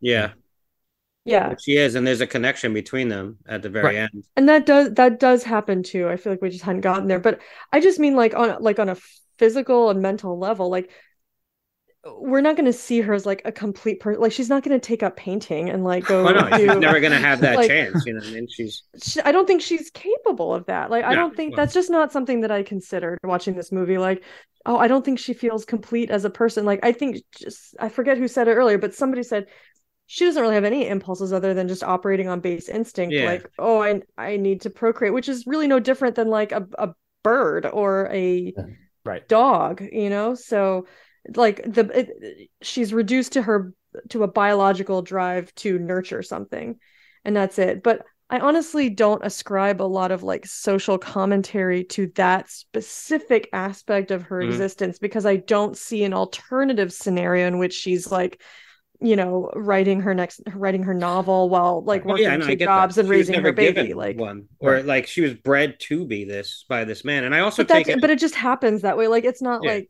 i mean there, i don't think I, there's there's not an alternative in my I've also taken it as she's like possibly not the first um version of of the mother. You know, I mean, he's had babies with the babies who's had babies, so she's like the byproduct of like there was like an, an original like I took it almost like that one mother, that one woman that he went down and took. He had like Hmm. at least another woman down there when he took that one woman in the in the flashback. Okay might can i get real missed it. nerdy for a second sorry Leah, Yeah. go ahead I'm, I didn't mean to interrupt. I, I, I was just saying I might have missed the point if they made it in the film, but how many generations is this woman? It's been at least forty years. i did some math Okay. Yeah. yes. Okay. So sorry, this I got real I like I drilled down deep on this. Okay. So the homeless guy tells them that she was born about 40 years ago. Okay. Right. And that's when we see the flashback to him going grocery shopping. We know it's the Reagan administration. We hear that 80s You, song. you see it before that. You see that scene before. I know that, but I'm but I'm saying that Yeah. cor- one corroborates the other. 40 connect. Like, Like, we know it's the about 40 first- years yeah. ago because we saw it in the flashback, but also the homeless man tells us that it doesn't matter when we saw each thing. I'm just saying they correspond. Like the Okay. information checks out. So I think she's about 40 years old. If we're being generous, like That's pretty good for 40. She must do Okay, okay. Pilates, bro. I mean, I guess there are days when I wake up and I feel like I look like I'm just that now that I'm 40, but um so if we assume, and we don't know, but if we assume that Frank is let's say around 90, and I think that's Yeah. being maybe a little generous, but let's say he's 90. Okay, she's 40-ish. So that would put him at about 50 when she was born. Now, to give him the opportunity for the most number of like generations of this lineage, let's assume that he's not just like a rapist and not just like an incestuous rapist, but let's assume that he's like a pedophile, um, incestuous rapist. And let's Right. assume that th- the mother of the mother that we see in the movie, let's say she was 13, and God forgive me for even like going down this path of logic, but Right. Right. let's say that the mother of the mother was 13 when when the mother was born okay Right. so that would put richard brake at about 37 well let's assume that the mother of that mother was 13 so that puts him at about 24 i don't really want to go 13 years before that and put him at 11 uh, years old doing this so let's Right. assume so that would mean that the current mother that we see is the third generation of this lineage but she'd only be the second one that's inbred. So that Because he's Does that make he's, sense to you He's guys? grabbing Yeah, that it one does. woman. I actually have to go back now. I think Hydraberg was talking about it earlier. With how is she, if she's only the second generation inbred, how is she She Hulk? How how is Yeah, she That's my being- problem. The, That's That's movie the that's biggest problem sillier. with the movie right there. That's my Yeah. problem. is the This, this- this is the sort of thing, even for Hollywood writing, whether it's you know based on fact or fiction or whatever, that you would see eight generations in or twelve, or Yes. you, you would see Yeah. these Yes. mutations start to come through. Not The hills have eyes type. That's- or so I mean, that's- this, right. this woman Leo, gets that- hit that- by I a think the car and she thing. falls off of a water tower and she survives it all. She rips Uh, the dude's arm off. Yeah, right. she's super strength and Like, beats like him it with was it. nothing, and I don't see that as a second generation issue. I, Yeah. I agree with I do agree with that. That's where I'm sort of like, well, how did she? Well, so Richard Brake's got somebody pregnant already when he goes into the dungeon when we see him, and he's taking Yeah. another woman down there because he's getting baby stuff. I think that's for our mother who's about to be born. But there's a 'cause it was woman about down 40 there. years ago. Yeah, You hear the screaming down Yeah, I think there that's the mother yeah, of the mother. victim. Mm, Yeah. I I think so also yeah, like that could have been the '80s for sure. Yeah, that was definitely in the '80s, but it And I was do the like 80s that because we heard them scene. say the Reagan administration on the radio. I Yeah. kind of wish Oh, we got right. more of that flashback scene to see a little because I was very interested in his character and like his methods and what he was doing. They're Well, going to do that for a you- prequel. That's how that's going. I have an Right. issue though with like the logistics of how the fuck he dug that tunnel by himself, all that digging and reinforcing by yourself. And then what did he do with the dirt? Did he Andy Dufresne that shit around the neighborhood on morning strolls out through the crack that- of his yeah, fucking that's another question I had. Oh his leg? How where did that dirt go? And how did he build everything down there by himself? The Like, guy I who works in construction. I get that. Like that's obviously probably what his his his I, real I, I want to interrupt real quick just because uh, I'd like to point out how much Steven actually respects you in his own particular way. And yet I ask these similar Well, you guys questions heard it on here our first. show, and he gives me. me nothing but shit about asking these questions. And he's not giving you anything right now. So uh, Come on, that's- Steven, we can take it. We're friends. You don't have to be so polite. Nobody gives a shit, Hydraberg. Uh, fucking people that work with their hands do, Steven. Not unless they're artists like you. oh, if you only knew what I did. Oh, man. oh God. he took it out one pocketful at a time. I know. I have I been know, I yelled know some of at the stuff so many do. times for these exact inquiries. I'm just saying. Well, my there issues with nail guns and ventilation shafts and stuff like that, notwithstanding, that that's a lot of dirt to get rid of to build There's, that. well, whole- there is a disorder that pregnant women can get sometimes called pica or pica, where they eat non-food things oh, like oh, so chalk she ate the dirt. or dirt. So yeah, maybe she just maybe he just fed it to the pregnant yeah, mother. so he was just having more babies so that they can. But that him big or actually would make the mama that we know now even more malnourished. She's not getting sun. She's not getting proper food. She's Yeah. There's no way she could be as strong as she is. It's just leading more and more into doesn't make sense. That's Yeah, why she's exactly that's why she's leaving Yeah. every night. There's a Whole Foods just Oh, down the street. Well, one thing Yeah, I thought is, what if She's she's on the scavenging? keto diet. What if she's scavenging? That that's what I, believe that's that's what that's how I interpreted it was that Trash she was scavenging. Yeah. Yeah, But if, if might be she's killing animals. she's still not getting the best. I mean, maybe she's getting some No, nutrition out I of agree. something somewhere, but I mean, maybe they're getting Uber Eats all the time, or like what is? This is an That's the- Airbnb after all, so Uber Eats would be a thing too, and this is you know it's the same world. So That's the scene that this movie is missing. Is that when like Tess is outside, she's like, I don't know what to do. Like the Uber Eats driver comes by and he's like, Don't go back into that house. and then just drops off like 12 bags. what do you of think he food writes on the instructions leaves. for the Uber Right. Eats? Just drop it off in front of the dungeon The door. basement Yeah. window. Yeah. Mama second baba. by Domino's. After, after the torture chamber, then Yeah. you know to drop. Then you can put it down. just 12 bags of sushi and five baby bottles. There Yeah. you go. And the kale. Don't forget the kale. That's what I kind of wondered too. Like the logistics of all this stuff. It's it's like a so superfood. Richard been down there for how long? He's decrepit. He's living in his own filth and watching these fucking snuff films. Yeah. Uh, how is he eating?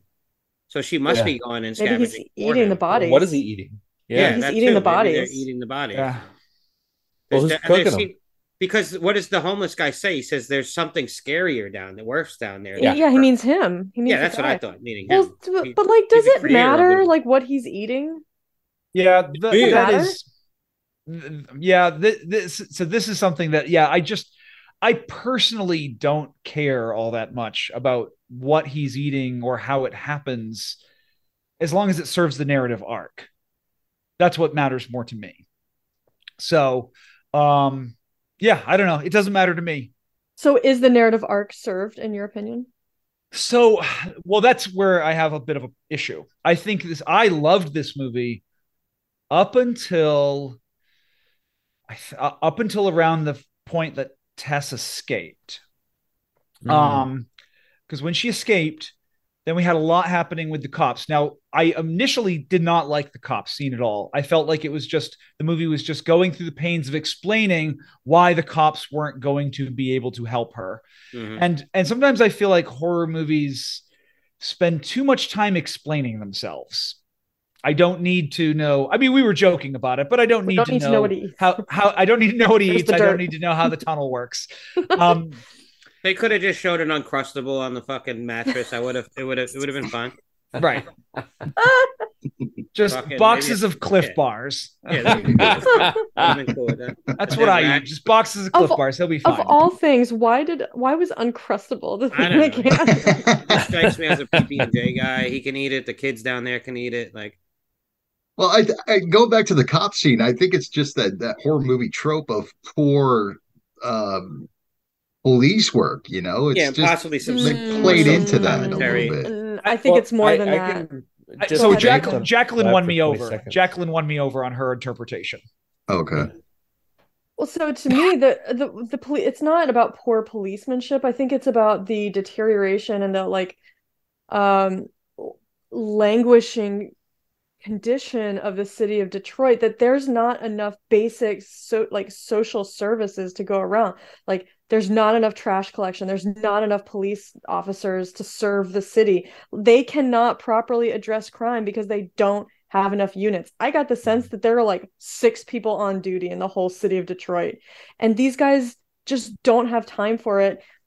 And how do they prioritize which case to take? Well, one, there's shots fired. The other one, it's this girl that they think kind of seems like a crackhead. She, I mean, she looks the part when she comes up to them. Well, yeah, So, she's it's not to say and- that it's it's not to say that they don't care, but I think if they if they had had more resources, they would have felt like they could afford to care a little bit more and like investigate it. But to their eyes, she looks like an, an untrustworthy person or somebody who's like just fucked up.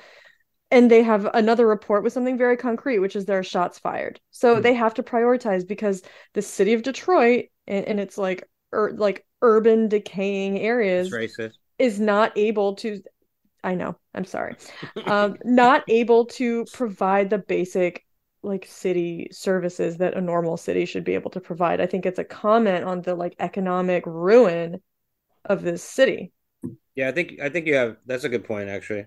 I I- mean, it just it's it's funny that they still took the time. They did take the time to go to the house and check out the call, though. So they did kind of they entertained her for a moment there on, but I guess there just wasn't enough there with like the broken glass. We're like, well, we're not just going to barge into somebody's house, mm. especially Just- nowadays with cops. Everybody is videotaping you, and if you do the wrong thing, you're gonna, you know, you're gonna lose your job, or at least, well, most don't lose their job at all. But Okay, I, and, and Steven, I'm I'm uh, actually on Jacqueline's side now because I just thought about the phone call that she had made earlier in the movie where where the 911 operator says we just don't have the people to go out Yeah, there and check this that. out if, if you don't have concrete evidence. So yeah, that that makes a lot of sense. Okay, so I take back what I said and I agree with you, Jacqueline.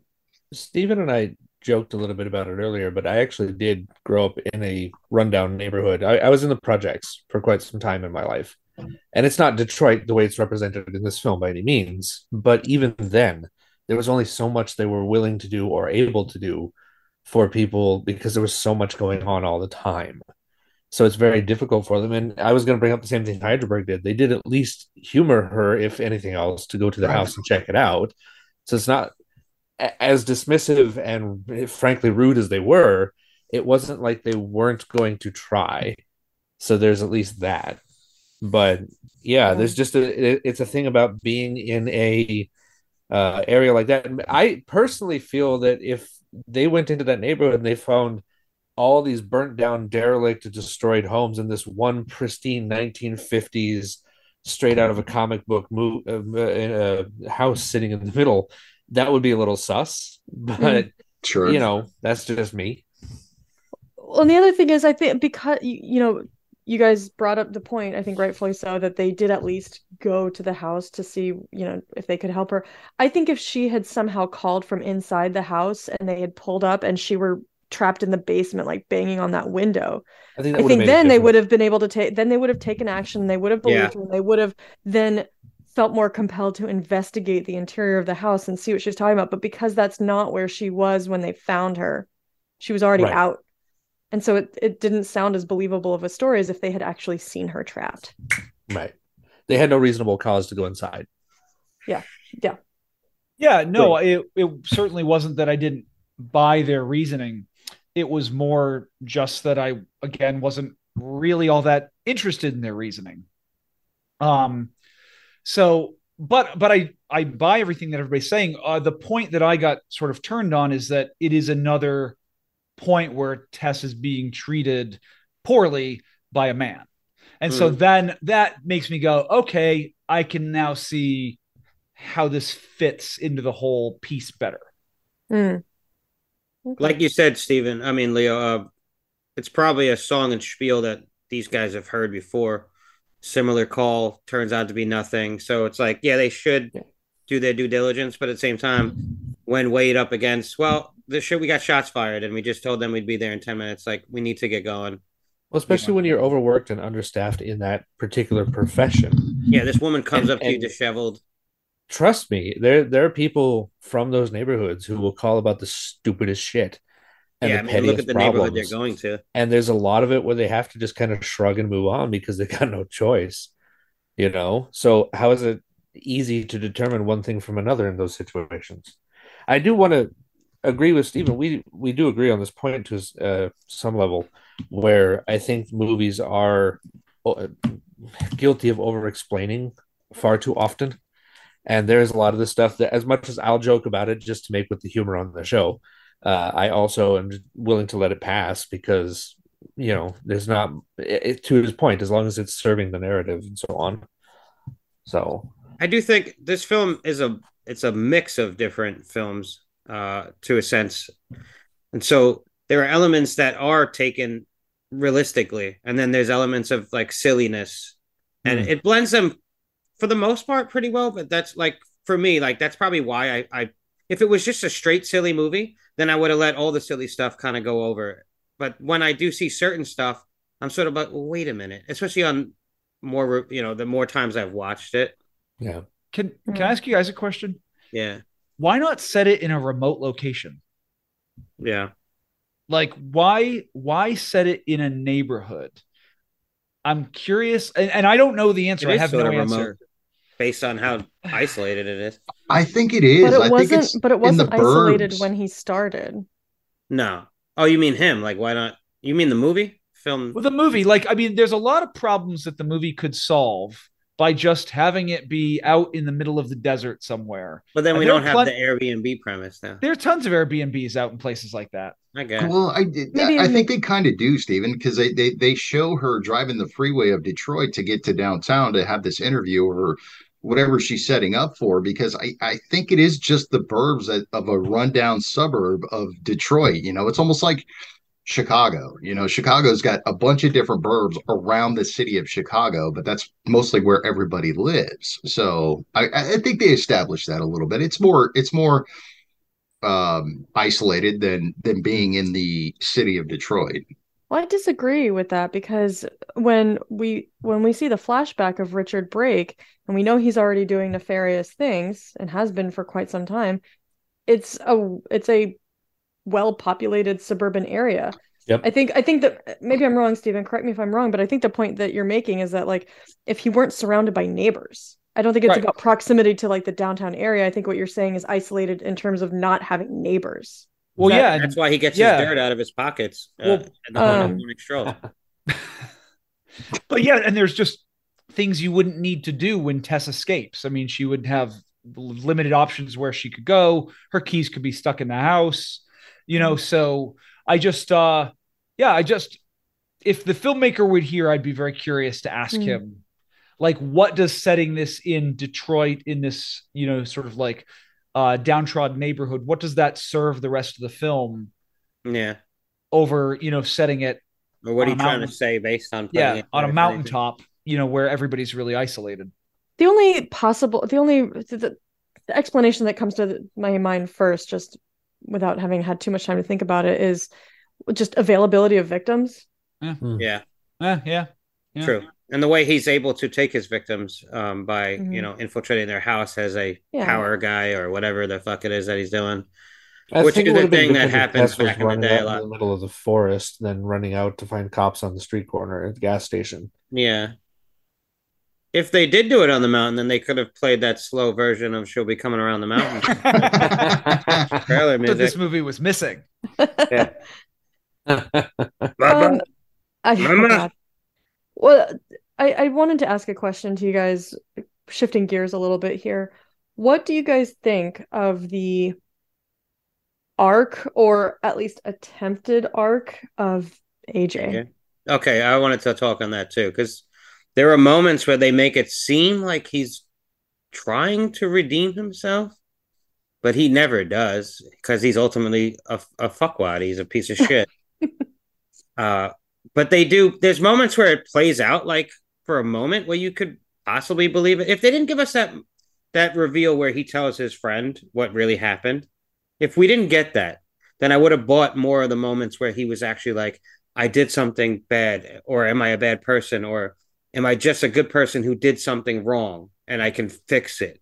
Like I would have believed that more because that he sounds because uh, Justin Long is a good actor. Like I believe those moments as far as his performance because he does sound genuine for the moment. Like he wants to in his mind, he thinks he wants to, but it's not easy, and he'll never do the hard choice. He'll never take the hard choice, and we see that ultimately right away, where he throws her off the water tower. Oh God. Well, even when it came to the to the rape uh, uh, that he committed, you know, he wanted to apologize. I, I mean, I get he wanted to apologize, but he was thinking more about himself. That he just, well, I don't want to be in trouble, and I don't want to have to pay this. You know, Yeah, It, it was a narcissistic apology. He was doing Oh, yeah, get absolutely. himself out of his own yeah. problems. Yes. So the the arc of AJ, I think, gets into the thing that I don't like about the movie. Um, I didn't want him to redeem himself, nor did I want him to not redeem himself. It's not about that. It's that the movie was so fascinating and it was so different. And each new reveal was taking me down an unexpected road. There was about a good hour, hour and 15 minutes of this movie that I had no idea where it was going. And I was really enjoying that.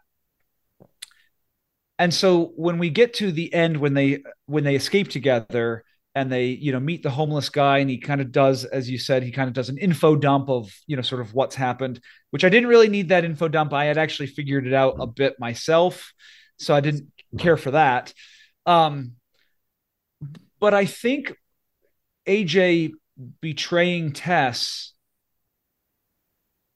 I saw it coming I be- I knew it was going to happen and so I don't I don't know what they're thematically trying to tie up at the end that Hmm. is connected to what he does to her, other than saying guys are terrible, which is fine. You can say that. Yeah. I've seen that in a thousand movies.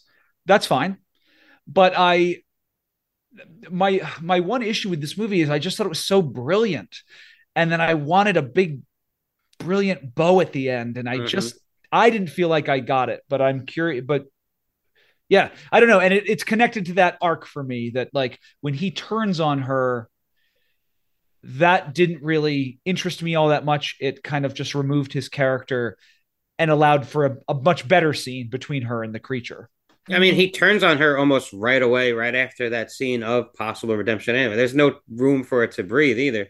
He didn't do anything during the film to build up to that. We're like, oh, he might be on the right path. It was just like he said one thing and then ultimately went right back. Well, he Yeah, he never her. actually makes any effort. yeah. Yeah, Yeah, exactly. He shoots her in the stomach and then helps her out of there. And then all of a sudden, it's like they're getting chased. Which, by the way, I, I did like that humor where it's like the the homeless guy goes, "Well, she's never come in here, and I've In lived here for 15 years." years." And Yeah. boom, she's back It in. was that it was She's that like Sam Kool-Aid man. Jackson fucking shock moment. That was great. That that, that was a lot of fun. But like he he just books it. He like he's running. He's like, yeah, he "Man, leaves her when save she's going up the stairs. Yeah. And so that to me telegraphed kind of how this was all going to Yeah. go. Right. So And, Steven, and let me be clear, I don't want him to redeem himself either. I'm not sure which No. is I'm not sure which is more cliche. I'm not I I don't know. so what would that Big Red Bow have looked like for you? How do you envision that? And Or that's what I don't know. You know, in a movie that was doing such a wonderful job of, again, revealing some new information that was taking me down a totally different path than I thought the movie was going to go. I didn't know we were going to go deep into the basement. I didn't know we were going to have this serial killer story. I didn't know how these things were all going to come together. And I was really enjoying that. Neither did the writer when he was writing it. That's kind of Yeah. why the film plays out that way. but but I was I was looking at it, and when we met Justin Long's character, I thought, okay, this movie is going to have something to say about the relationship that women have with men. But this movie is so inventive and so different; it's going to say something new, and I was very excited for that. But the problem is, I got to admit, I don't know what that new thing is. Hmm. Yeah. Oh. I do like the ending of her taking having to take the mother out. Uh, you know, like and the mother not even really being aware of it, you know, like not not recognizing the threat because she's so wrapped up in her baby being hurt, you know, and she wants to take her baby home with her because she's hurt and fix it. And like I do like Tess having to do the dirty work of, you know, killing her and ultimately feeling bad for it because there's that moment on Tessa's face where she's sympathetic to the the mother, the monster. You know, she's just like, I'm sorry that I have to do this. I did think for a moment, and I don't know if you guys thought this, but I thought the police were going to play a role again in the very end. And as Tess is walking through the shitty neighborhood with the gun in her hand, they were going to show up and they were going to shoot her without even really thinking about it. And that was going to Yeah. be our ending, like, and that was going to Yeah, be. I kind of thought that like, as well. The police. I did love the Ronette song for it though. yeah. So the, did the mid credits scene Little that they Baby, had, yeah. just cutting back and forth. I thought that was actually really away. good. Hey, I- hey, Jacqueline.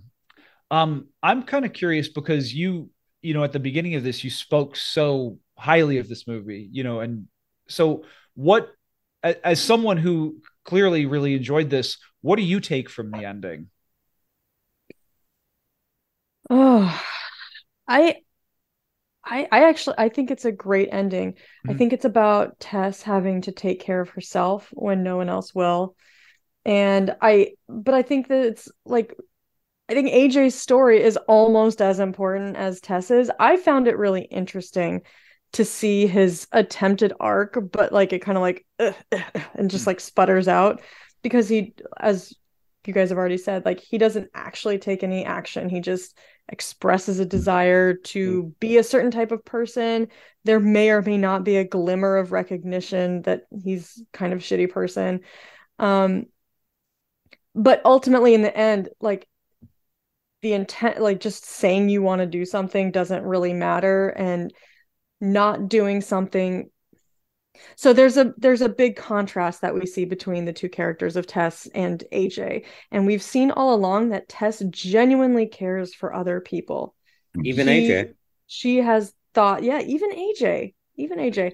And she has thoughts like sh I don't know if I could say she cares more about others than she cares about herself, but she is a a, a, a caring person who wants to help. She's a helper type of person and AJ is the opposite of that. And so I think it's like a, a what's the word I need? Um almost like a retribution, like a, a like a sad I think it's a satisfying end for Justin Long. I think he gets what he deserves. Tess learns fair, fair or unfair as it may be that she has to take care of herself.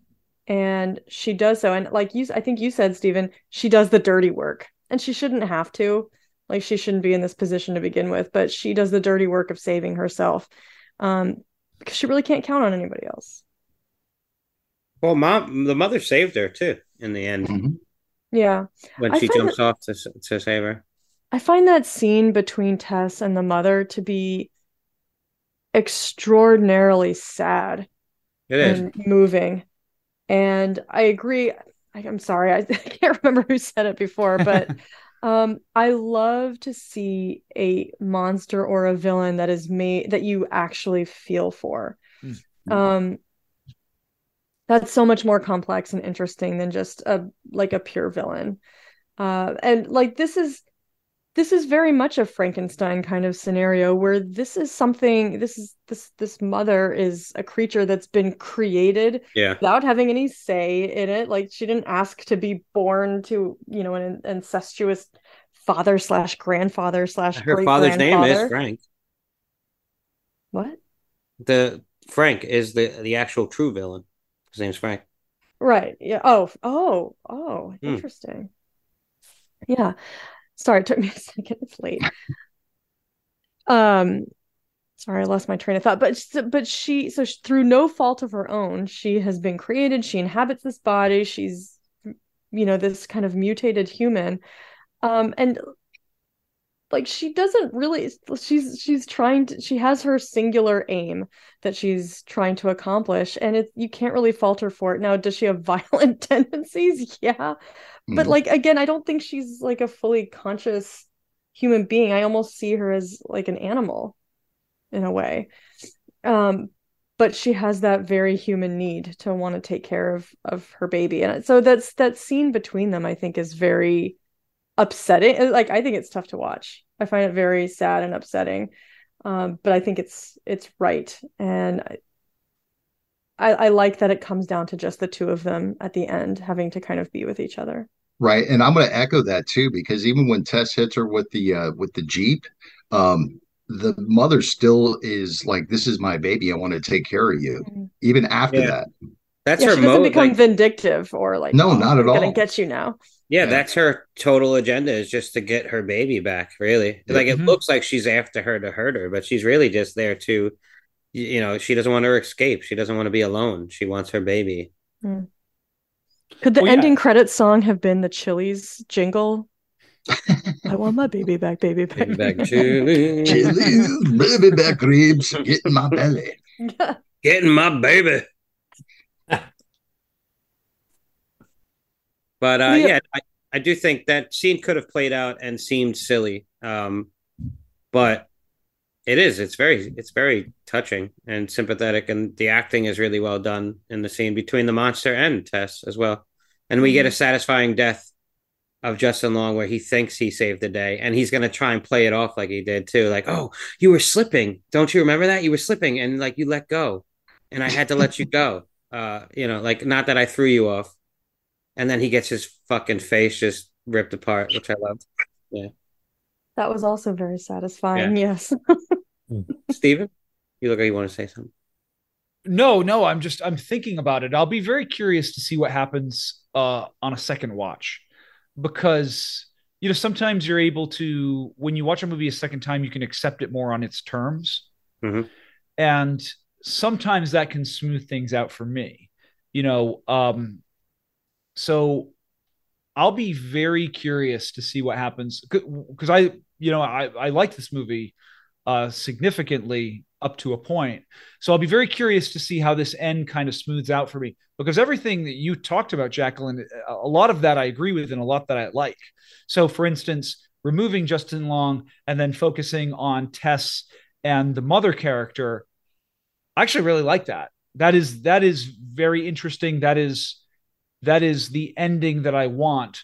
I think for me, I just come back to I was looking for a larger question, and I was hoping for an art uh, an opportunity to explore some deeper idea that I thought the movie was playing at.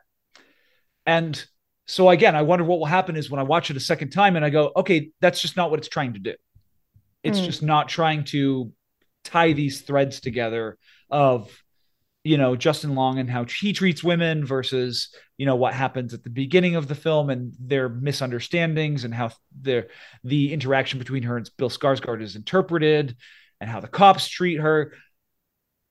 Sometimes movies can have uh, themes or beats, but not be trying to answer some sort of bigger question or Mhm. have some sort of larger arc. So it'll be Yeah. curious to see what happens on a second viewing. Yeah, I'm not sure that I see that there. I'm Yeah. not sure that I see that there is a bigger question that it's trying to answer um beyond like oh men are horrible to women. Like I just I don't happen to see anything like much more terribly complex than that, but I'm I'm just okay with it because I I like how the story unfolds and I and I like the moments that we get that like I can I can be okay with like just these poignant moments on their own. And I I I like the kind of sorry to keep going back to Justin Long's character, but I really like the false starts that he goes through and the ultimate failure of his arc because I think that's reflective very much of real life and what we tell ourselves about ourselves. And nobody wants to be a bad guy. You know, Yeah. nobody Mhm. nobody wants to be a bad guy. But some people are bad guys. Yep. But most of us don't think that we are, even if Yeah. objectively we are. And it's easy to tell yourself like, "Oh, I want to be a better person." But like if we're really being honest, how much of a how many of us actually make ourselves better? Real change is hard. It's And uncomfortable not an to easy road to consider down. reality. Yep. Yeah, Ju- Justin Long actually has this monologue in there while they're talking to the homeless guy, and he's just like, "I've done some terrible things." Tears are welling up in his eyes, and he's like, "I want to be better. I'm going to make this right." Immediately after that, the Yep. mother shows up, and he's like, And he "Peace out, it. bitches. I'm heading Exactly. up." when you can't be a decent person in like normal life, it's very hard for me to believe that you're all of a sudden become a decent person in these extreme circumstances when Right. other people's lives are on the line. And you need So to that's put why I someone say else's life ahead of your own. that's why I say I wouldn't have but I wouldn't have bought that either. You know, so Yeah, Yeah. I, I wouldn't have bought that. I, I wouldn't have either. But I- and so that's why I do accept the way that it does go because I feel like Mhm. that is more reflective of reality and human nature and the things we tell ourselves versus what we're actually willing to do. And I mean, I think probably most of us do that to some degree. I'm not talking about like raping people, but right. um but I think most of us have things that are kind of douchey about us and like things that we could probably improve to be better people and but like how often do we actually do it and i like for me just as an individual that's a that's an uncomfortable thing to consider I think yeah, and I think that's a good theme um, for a film and a character, and good for their uh, you know character's uh, arc for a narrative. I think, uh, like you said, change is hard, uh, and sometimes there's stutter steps. You go forward a little bit, you go backwards. If you're acknowledging that you need to make the change, is what matters. As long as you're willing to start down a certain road, it gets harder as we get older too to try and change who we are because we've been that person for so long. Um, especially Oh, when I've been there. I know what you're talking about. Yeah. yeah. No man. I mean i've had to make some changes in the past like six years of my life that were not easy. And i've gone back here and back and forth but it's hard.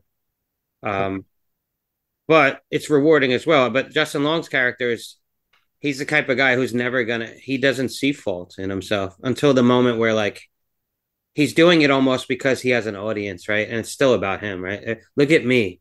Um oh i'm a bad person but i'm gonna be better. And now you guys are looking at me like you're sympathetic of me now like everybody should be sympathetic. And it's it's false you know because when given the mm-hmm. chance the first chance that he has to do it the right thing he doesn't even help her up the stairs. Right. like throwing her off the water tower fine like that was a fight or flight thing. That's not right either but like i understand his strategy at least there he didn't even remind up me the never to be in a life and death situation with you Hydraberg. Like he was like that moment was like i don't need to outrun the bear. I just need to outrun you. Yes. and the bear will get you and i'll be okay. Uh, Leo and I both have someone that we know uh, that is the type of person that they will feel bad about something that they do, hmm and then they will tell you with tears in their eyes, and I can see that he is figuring out who this person is, and he is say who with tears in their eyes that he is so sorry, and the minute you accept that, it becomes about him. and and so and so I do think, and I agree with you, Jacqueline. Justin Long plays that very well. Yeah. And that was something that I did really enjoy Mm. in his performance.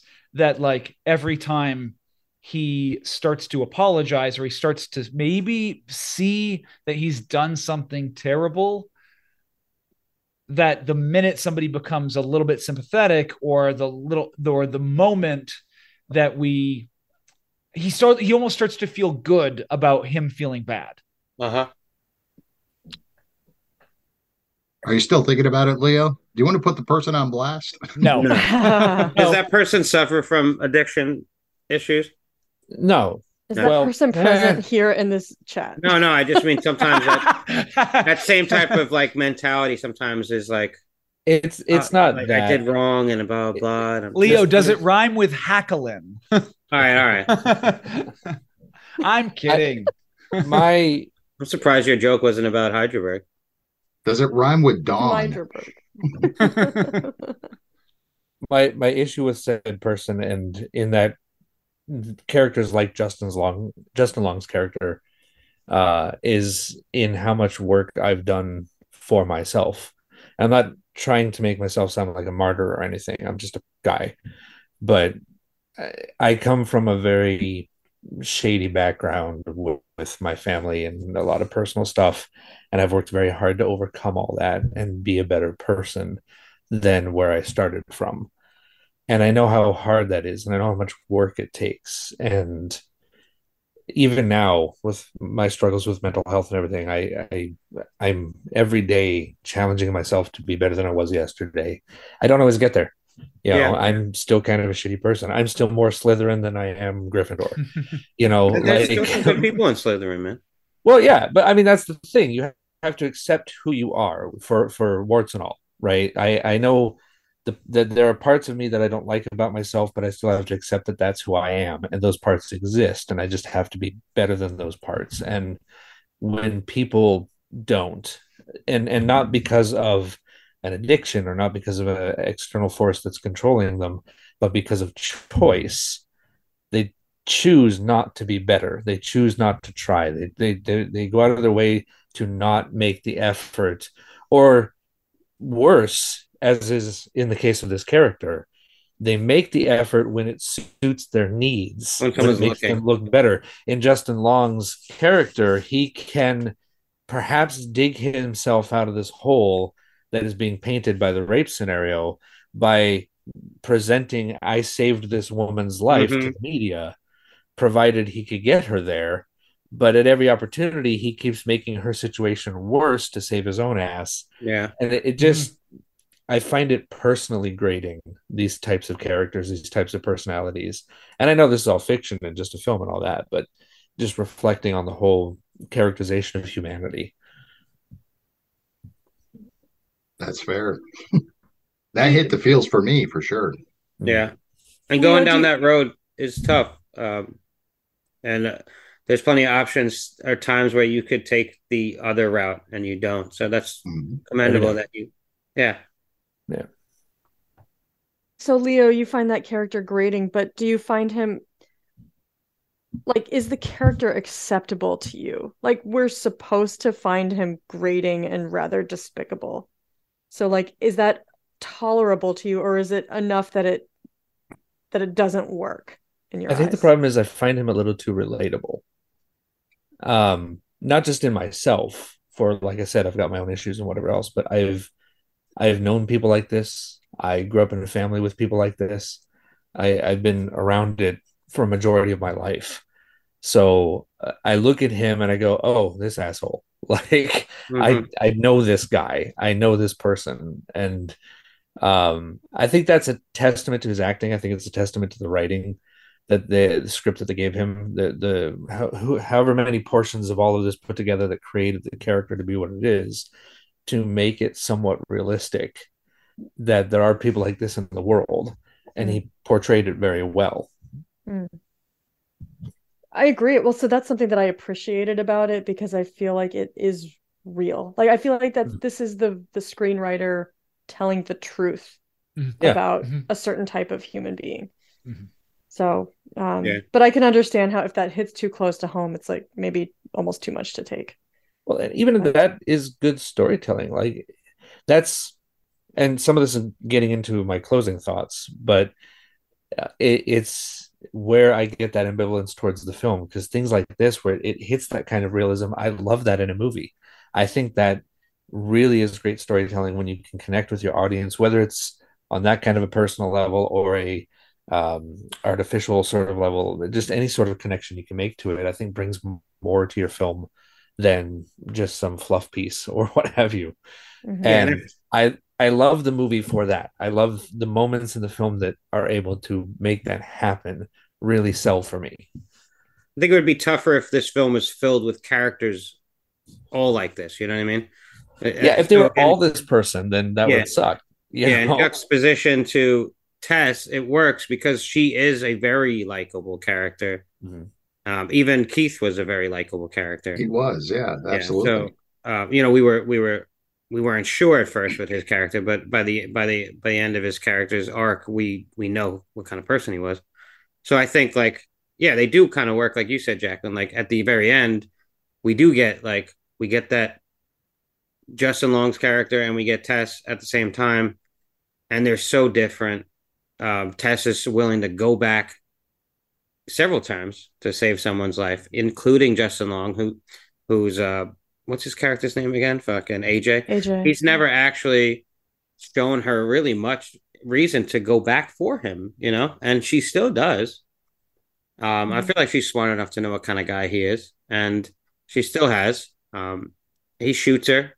She forgives him almost for that because he helps her get out, out of there. And then she, you know, he tries to sacrifice her to save himself.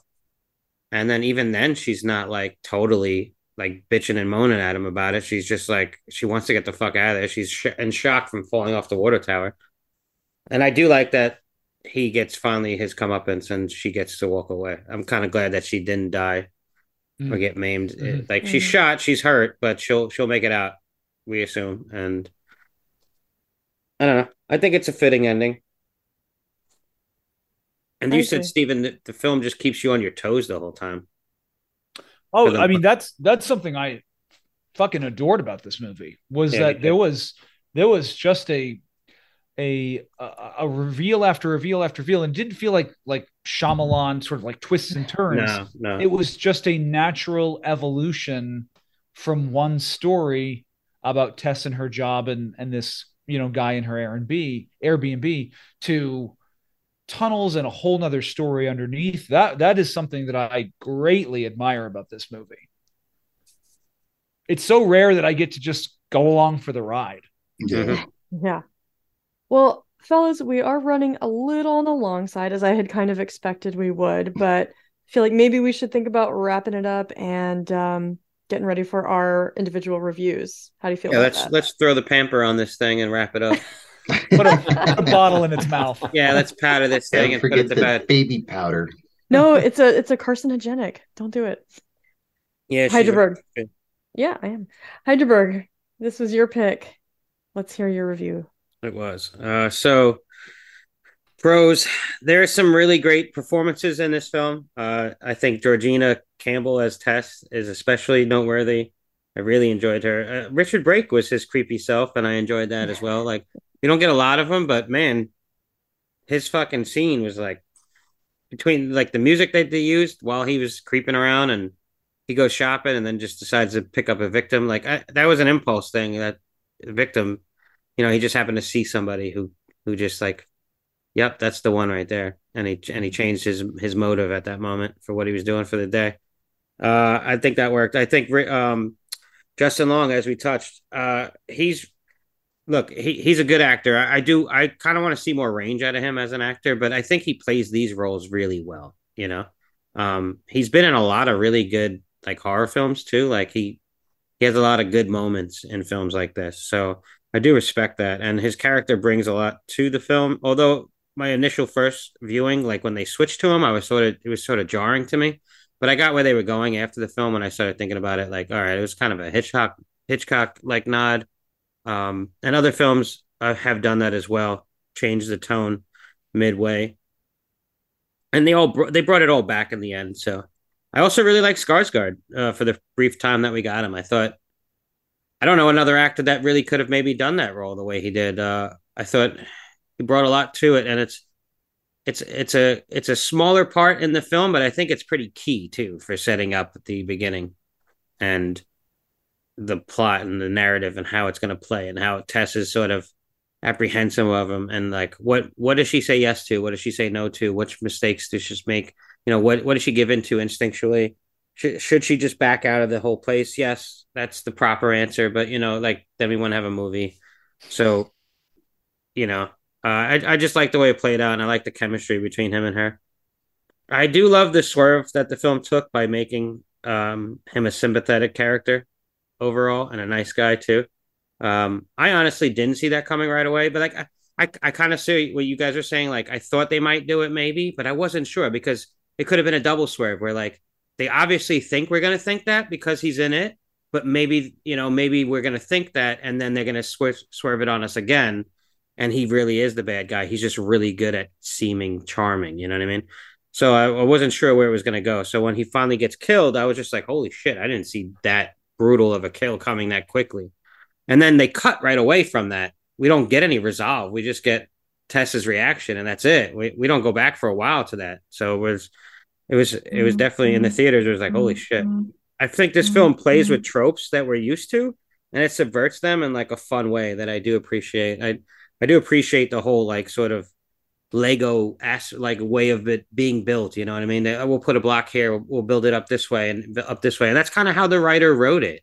Um, he he was surprising himself as he wrote it. He said as long as he was surprised, then he knew that people watching the movie were going to be surprised.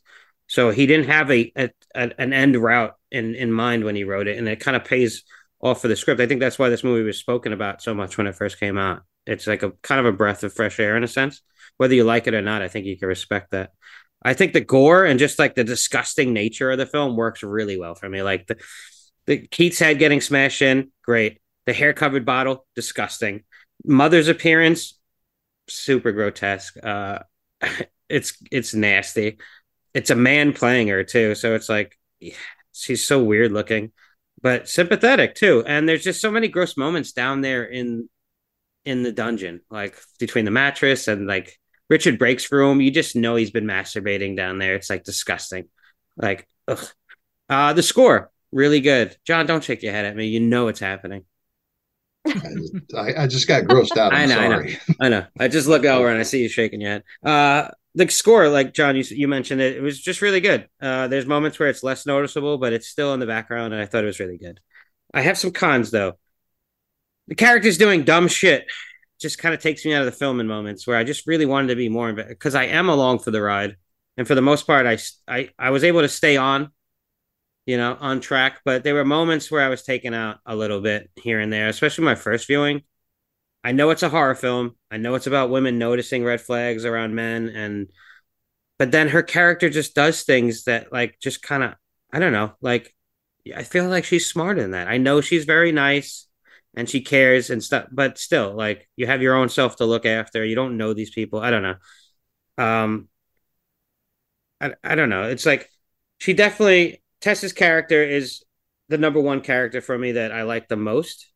Um, I was a little disappointed by some of her her her reasoning in the beginning of like why to go down the tunnel, but overall, like I get it too because you know your curiosity does get the best of you as well. So she's stuck in. It's not like she could just walk away from the dungeon. She was stuck down there. So eventually, she was like, "All right, I'll fucking check it out. I'll use the mirror trick." That was smart. Like she she did everything smartly. Um, but then she went down there one more time to save Keith, which uh, you know we talked about why we understand why she did that. So um, I just felt like in a film that wants us to believe this reality of this world and our heroine's resolve to survive, like some of those flaws just took me out a little bit, which is an otherwise a great narrative. So I don't know. There was just little dings. I have a lot uh, that I don't like about this film. Like I've mentioned, it seems like a lot, but I think my complaints they're somewhat valid. I know we've you know we've discussed it a little bit further, and you guys convinced me uh, to go back on some of them. Uh, but overall, like I still really enjoy this film, even though I do have a lot of complaints about it. I still respect the craft and the the originality of it all. So with that said, I'm giving 2022's Barbarian. I'm gonna give it seven out of ten hairy babas. I love that one. All right, seven out of ten. That's that's one to remember. All right. Um, Leo, would you like to go next? I feel like I we kind of steamrolled you a little bit. Um, yeah, yeah, yeah, yeah. um, Yeah, you're ready, or yeah, we steamrolled you. No, I'm ready. assholes. I'm ready. Never going on that show. um, I, I, yeah, I'm still on the ambivalent part of the film. There's uh, Tess barely gets out alive, but still wants to go back inside. A lot of the same points you guys had talked before. She goes in for AJ, she only just met him. Uh, I, I think it was Jacqueline who said she ends up learning to put herself first by the end of the film, which is her arc, which is good because she gets into a lot of trouble by putting other people first for the majority of the movie. Uh, meanwhile, AJ is a total creep who's just trying to look like a better person in the public eye more than be a better person. Um, I find that when he's disgusted by Frank's videos in the basement intriguing because to me it's clear he's looking into a mirror of his own future at that moment. And his arc ends not by having a redemption per se, but just by becoming that person. And I thought that was a bold choice for the film as well. All of that to say, there's some really amazing and great ideas presented in this movie, but in a lot of ways, they're ideas that were also done before, I think, a little more successfully in other films, such as The Descent or Cloverfield Lane, where I don't know. There's there's a lot to enjoy with this movie, and and many wonderful conversations to be had around the ideas that it presents uh, to those of us watching. But I still feel like there's a lot of it that just didn't hit for me, and it didn't allow me to love it the way everyone else seems to love it. Um, it does, however, uh, make me really reconsider the entire Airbnb thing because uh, that's going to be a challenge for me going forward. But I don't know. I I have to I have to stay in the middle of the road on this one. If uh, only just leaning slightly more towards enjoying it, so I give it five out of five. Uh, disgusting baby bottles. All right. Fair. Leo says five. All right. Steven, how about you?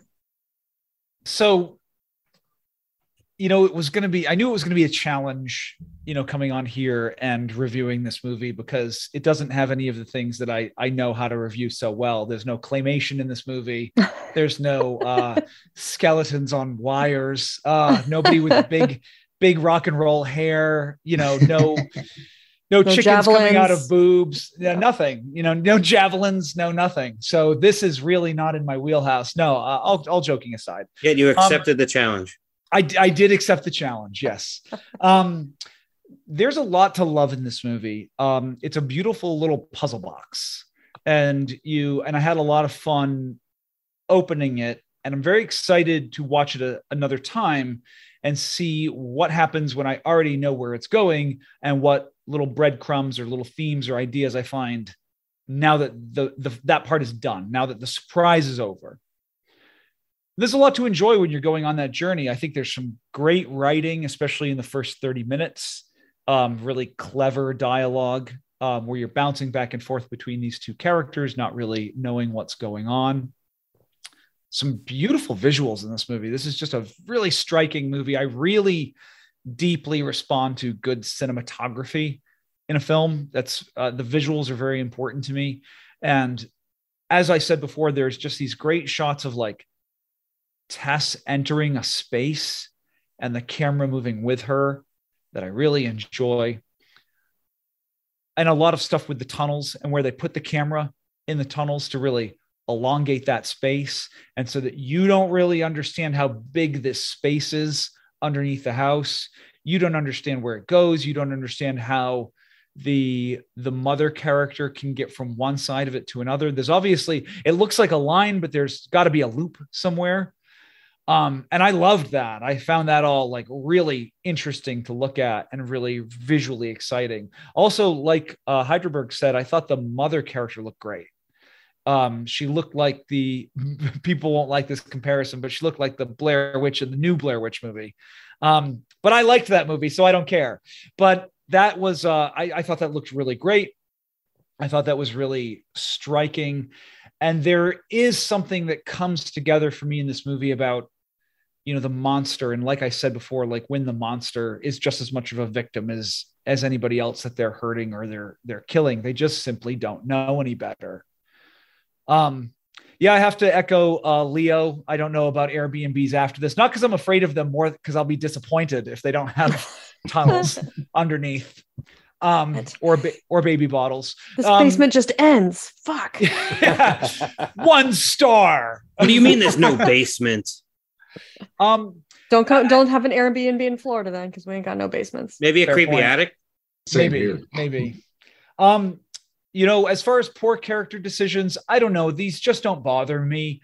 I find that they the characters getting down to the basement works just fine for me, and I feel like they even do a couple of good humorous moments to kind of eh, cover over the awkward spots. I thought it was funny that she immediately did not want to go downstairs, and then kind of felt like she had no other option because she was locked in there and she was just kind of curious. I liked the flip of Justin Long's character getting excited about the square footage. I thought that was funny, made me laugh. So I don't know. There's there's a lot that I like about this movie, and way more that I like than I don't. I think I liked that first hour and 15 minutes so much that I just got overexcited as to where I thought it was going to go, that it was going to take me somewhere new. And it didn't. It didn't take me anywhere new. I've seen movies where the douchey guy ends up being a douchey guy. I've seen movies where the the the hunter and the hunted kind of connect and find some sort of common ground or some sort of relationship. Doesn't necessarily mean the movie did them badly. I've just seen it. And for a movie that had surprised me so much, that took away from that took away from the film for me a bit. Maybe that won't happen on a second try. But I'm very proud to announce that something happened that I've seen on your show before that I'm I'm excited that I get to say, which is that my original rating for this would have been a 7.5. However, the discussion changed my opinion positively and it kind of smoothed over some cracks in the movie spe- specifically with the police officers that uh that I've upped it to an 8 out of 10 Harry Bubbas, I believe is what you said. So I I got to get that right. Harry Okay. Bubbas. I was actually at a 7.5 originally. Yeah. Oh, and you went down, Hydraberg A little bit. Mm. Yeah, no, it, it brought it up for me. Uh, uh, some of the ways that you interpreted things, Jacqueline, they they kind of uh, they they made sense to me when I sort of saw them. You know, Oh, Yo, in what was your context of the score? film. Mine was an eight. I'm giving it eight. Leo's? Mm. Mine was five. Five. Okay. Yep. John, what say you? Actually, I'm going to pass it to ladies first because mine's going to be really quick. Oh, okay. The ladies Uh, are used to that, John, so don't worry. Damn. That's what she said.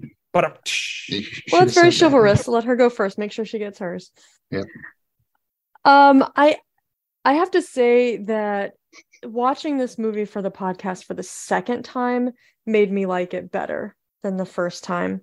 I felt like the first time I watched it, I knew I liked it, and I, and I left the theater feeling excited about what I had just seen, but I felt I felt like there was a lot going on and several kind of different aspects to the story that um I, I f- I think it felt a little scattered to me the first time around and I needed some time to process it and try to make some sense of it. Um and the second the second uh, upon the second viewing I I do feel like it was more cohesive or it felt more cohesive to me.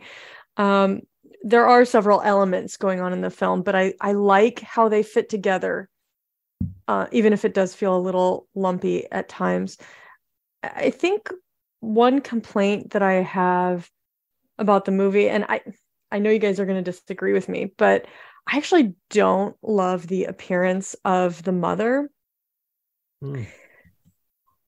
when I first saw her um in the when I was in the theater in the fall, it it felt so extreme that it felt like it was venturing into a like the territory of a supernatural horror film. Hmm. And I couldn't quite put my finger on it. This time around, I I was able to put a finer point on it. When you see the mother character, it, re- it actually reminds me very much of the grown-up Samara in the ring when she comes out of the TV set when she's played by a man. You guys remember that? Um and so maybe maybe it's just that particular association but it it makes me feel like the film is leading me into not not necessarily a totally supernatural territory but an area that is beyond my ability to suspend my disbelief. And i think the strongest parts of this movie and the parts that make them really tense for me are the parts that feel like that that, that feel the most believable. So i think i think most of us felt like at well maybe not. I felt like there was a lot of tension in those first 45 minutes, and I found it very suspenseful and scary. I think there's something in my personality. I think I'm kind of an overly trusting person. I think sometimes I'm a little overly optimistic, maybe sometimes a little gullible, but and so I think maybe sometimes that's the reason so much horror works for me is that I'm always hoping that like it's not going to that like this person is not going to be the bad guy or I like I don't always see things coming. Like I like to be surprised. Leo, you were talking about how oh I I could tell that this was how it was going to play out and Steven you said oh I felt like this mm-hmm. was really telegraphed. I don't always get that. and uh, maybe maybe I'm a little naive even after having watched like hundreds of horror movies, but I think there's just something in my nature that just does that. Um and I kind of lost the point I was trying to make, but so I so for me, I, I got it back now. Those first 45 minutes are super tense because I, for whatever reason, did not feel the truth being telegraphed. And I really was on that edge of tension. Like, is he, isn't he? What's going to happen? And so that part is the most effective part for me because it feels like something that could happen. I feel like I could check into an Airbnb next week and this situation could arise and my instincts as a woman are are up and you know my my sense of danger is increased. And that's really terrifying. When we get down into the tunnels and we first encounter the creature it's it's it's almost more than i can tolerate in terms of believability. It kind of ruins some of that real life tension that i feel.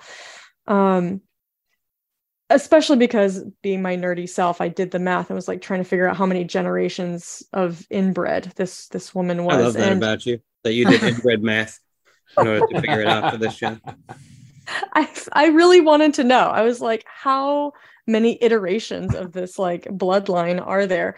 And I agree with Leo. I would expect to see this level of monstrosity arise after seven or eight generations you know like how how mutated can we make the human form um through this like terrible inbreeding process? And i just don't feel like this i mean i'm not a geneticist but i kind Did of you feel factor like perhaps Blue Ribbon into your equation? I'm just curious. Uh, no i did not. But I, so i just i don't know. It just doesn't seem right to me. I, I mean I'm, I'm a layperson. I'm not a geneticist, but it just doesn't seem like that would really happen. And like the superhuman strength and the aggression, I would think of like, um, you know, generations of inbreeding as providing, as producing like a less potent version yeah. of a human.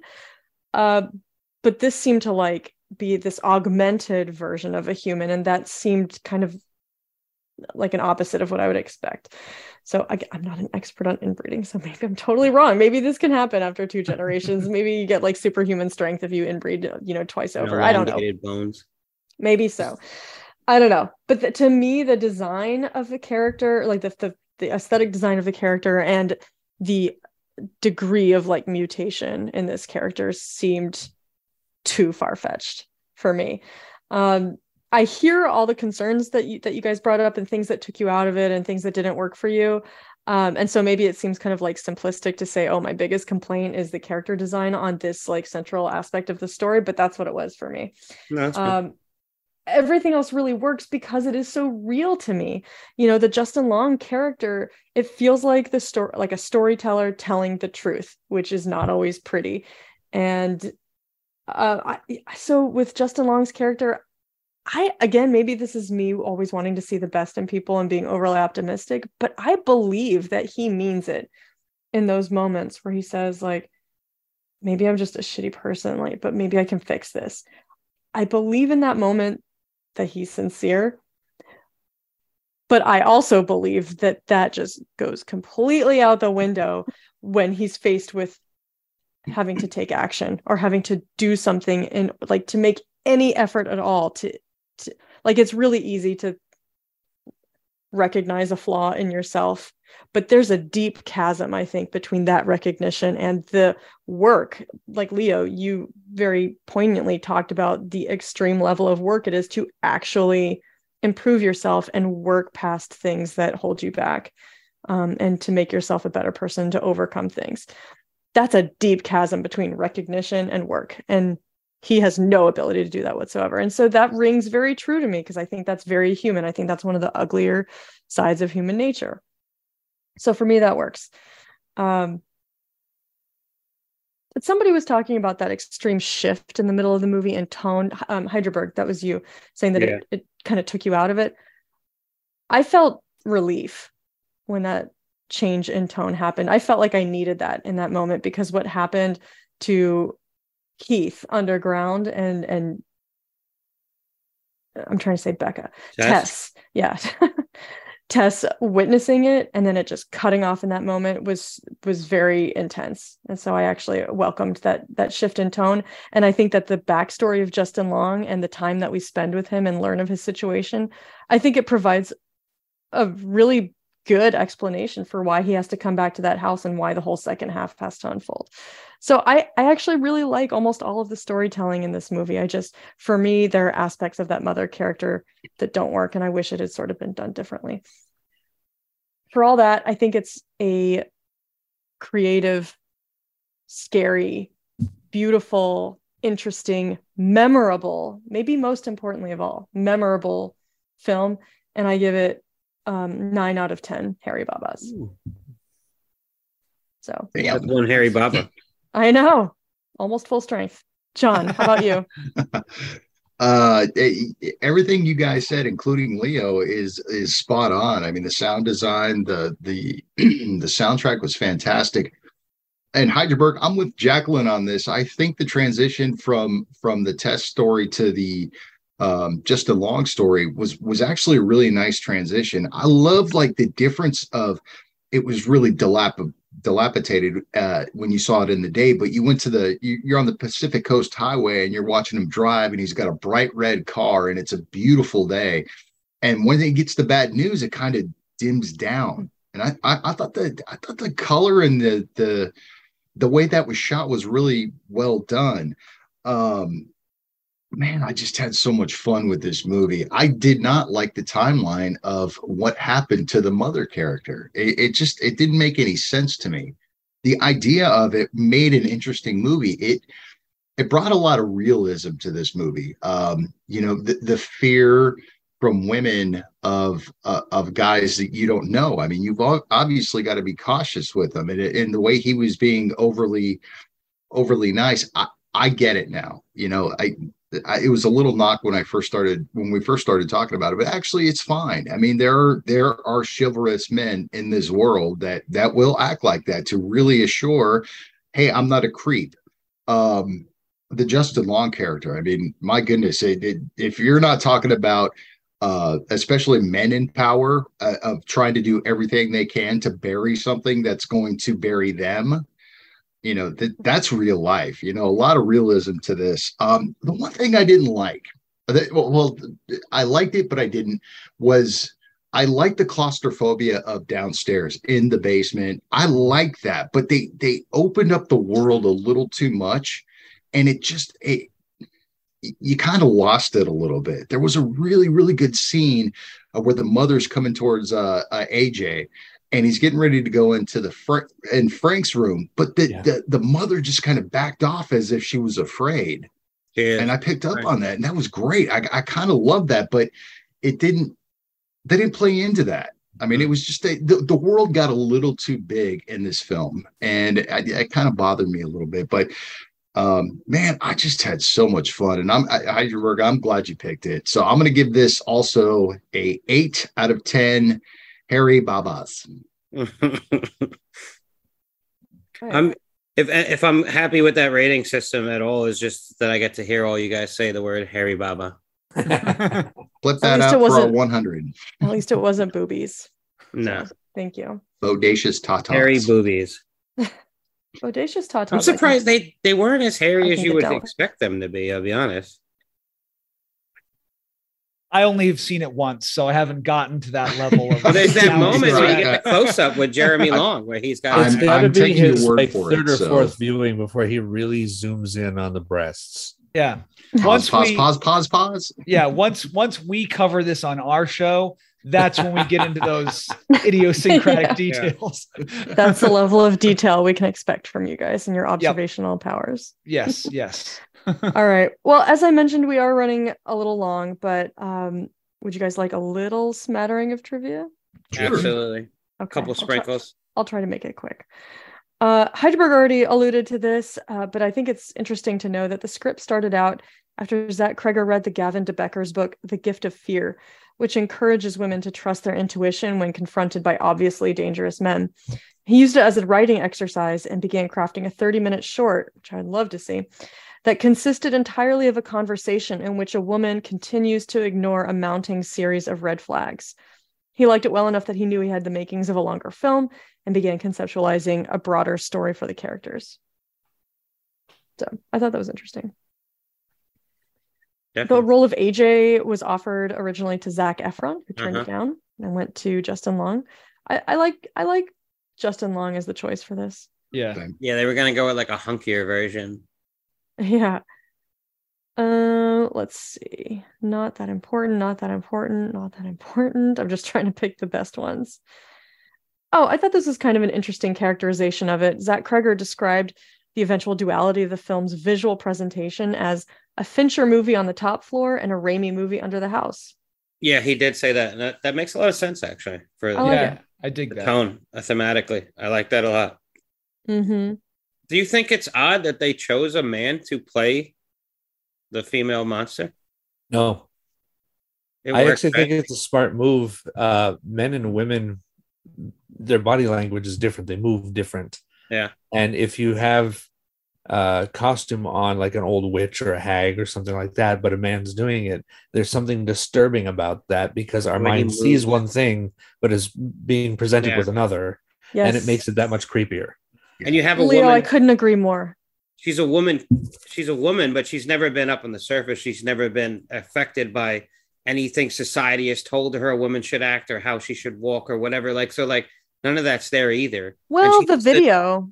the video yeah breastfeeding yeah motherhood and stuff but and then she also she's so tall she has to like bend down all the time too Mm-hmm. so it mhm. affects like her her walk and her hunch no that is that's. Leo. That's similar to the kind of disconnect, which ends up being very effective that I feel with um, John Franklin's acting in Children of the Corn as Isaac, because he was actually an adult and had this Mhm. ability to deliver lines with this yeah. eerie adultness, but he looks like a child. So it's kind of that similar cognitive dissonance, I guess.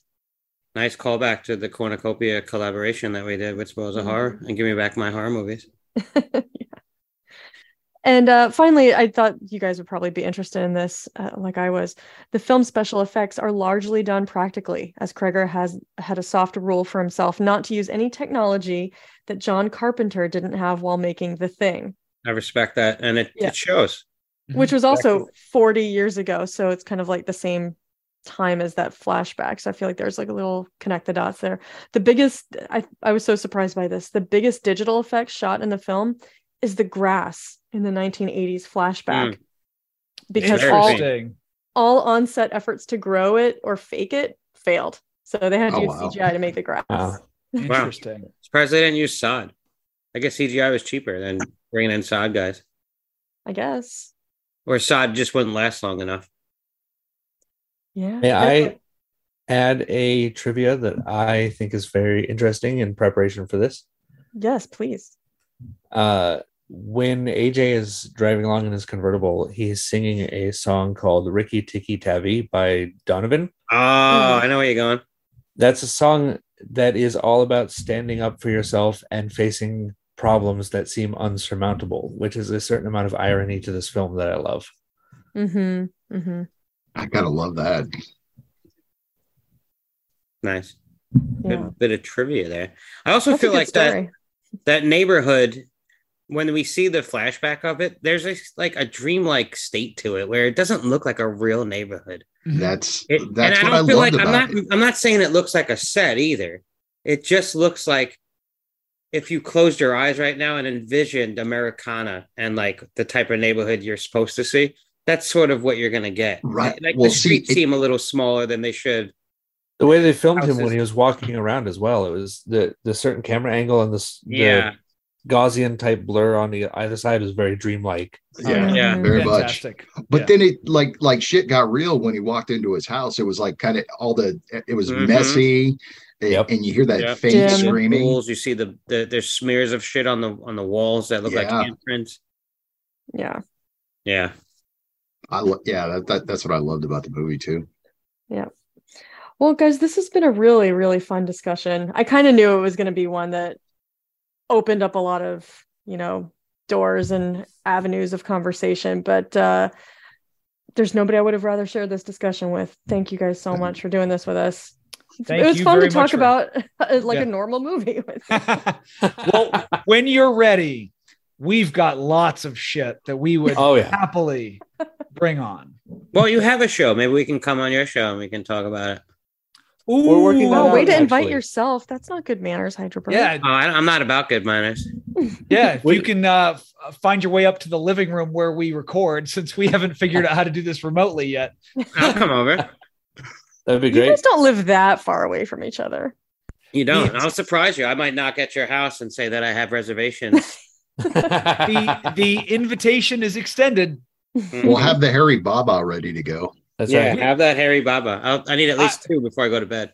I would love for somebody to see the behind the scenes of the spoils of of horror recording because it is very weird. You'd be surprised.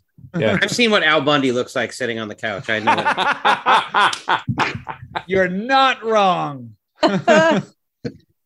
you guys should do like a behind the scenes Are there video, snacks? uh, like YouTube series. Maybe If we'll we do that for our uh, our anniversary episode. I picture we'll do, Steven uh, coming out with like a tray of snacks. Leo, I brought Wearing an apron. Cheez Its. That's Yeah. not I so I'm obsessive about when I eat. Uh you can ask Leo about this. It will He's like used a napkin. no, He's I'm like not a toddler. It has to be at certain times of the day or he gets cranky. Uh, I have I have like certain times that I eat. So like if we're a Snickers. we usually record from like 11 to 4 because we do two episodes back to back. And and we work at, at night, so daytimes are better for us. So we'll do like 11 to 4. And uh and at noon I'm like lunchtime like I've always been curious about your recording and how Yeah. how, it, how your show's put together. To be honest, Yeah. it's As Pull a fan, I want to see the behind I think that's the awesome scenes. too that you do back to back. I I admire that. I didn't know Yeah. that you guys did that. yeah, we do every 2 weeks. Yeah. Okay. All right. So Yeah, they're ahead Interesting. on that. Trade secrets. Well done. I, All right, I maybe we will for the anniversary episode. I, I definitely think you should. Like not even as a fellow podcaster, but just as a fan of your show, I I want that content. Snapshot of just you guys on the couch, yeah. dressed in flannel and a and a sweatshirt. All right, we can fellas. provide. Bye, Steven, anyway. Yes, Well, it's been great. and naked for the Again- OnlyFans, obviously. Yeah, obviously. Um, all right. Well, anybody out there who hasn't checked out Spoils of Horror, please do so immediately. It's just a top-notch, amazing podcast. If if you enjoy horror, you need to be listening to Spoils of Horror. We've preached it again and again on the show. So um, if you haven't listened to us yet, follow our advice now and take a listen. Uh, Hydraberg and John we'll be back next week to talk about John's pick, Evil Dead Rise. You guys ready for this? Ooh. Ready for it. I'm ready On for it. All right. Um, yeah, so that's a new one in theaters, not streaming anywhere, but it'll what does it come out this Thursday? Yeah, Yeah. third. You can see it as as probably up to Thursday. Is like the soonest you can see it. Maybe Wednesday in some theaters. Yeah. All right. So just this upcoming weekend, brand new. It's not something we do too often, but this is the week for it. So Evil Dead Rise, John's pick, get thee to a theater and catch that movie. In the meantime, if you want to share your thoughts about Barbarian with us and or just argue with something that we said or that Steven and Leo said, let us know. You can email us at a cut above horror review at gmail.com. You can also follow us on Twitter at cut above horror. You can follow us on Instagram at a cut above one word dot horror underscore review. become our friend on Facebook, a cut above, colon horror review. Also, huge shout out to Steven and Leo. Thank you guys so much for coming on. You can find them wherever you get your podcast, Spoils of Horror. Make sure you give them the five star ratings. Give us the five star ratings on Spotify and iTunes. And uh, thank you guys for coming on, and we appreciate you. Also, very quickly, guys, I just want to give everybody a little a heads up. So we have six more episodes till our hundredth episode. So if anybody would like to send us an audio or a written message at all, that would be very cool. And if you want to send it, send it to our email that Jacqueline just mentioned previously. Yeah, yeah. All right. Well, guys, uh, thanks so much for joining us on the show. You're some of our best friends, and it's, it's you. always a pleasure. Thank you for having us. All right. Hydraberg, John, see you back here next week talking about Evil Dead Rise. And keep it, Bobby, Bobby.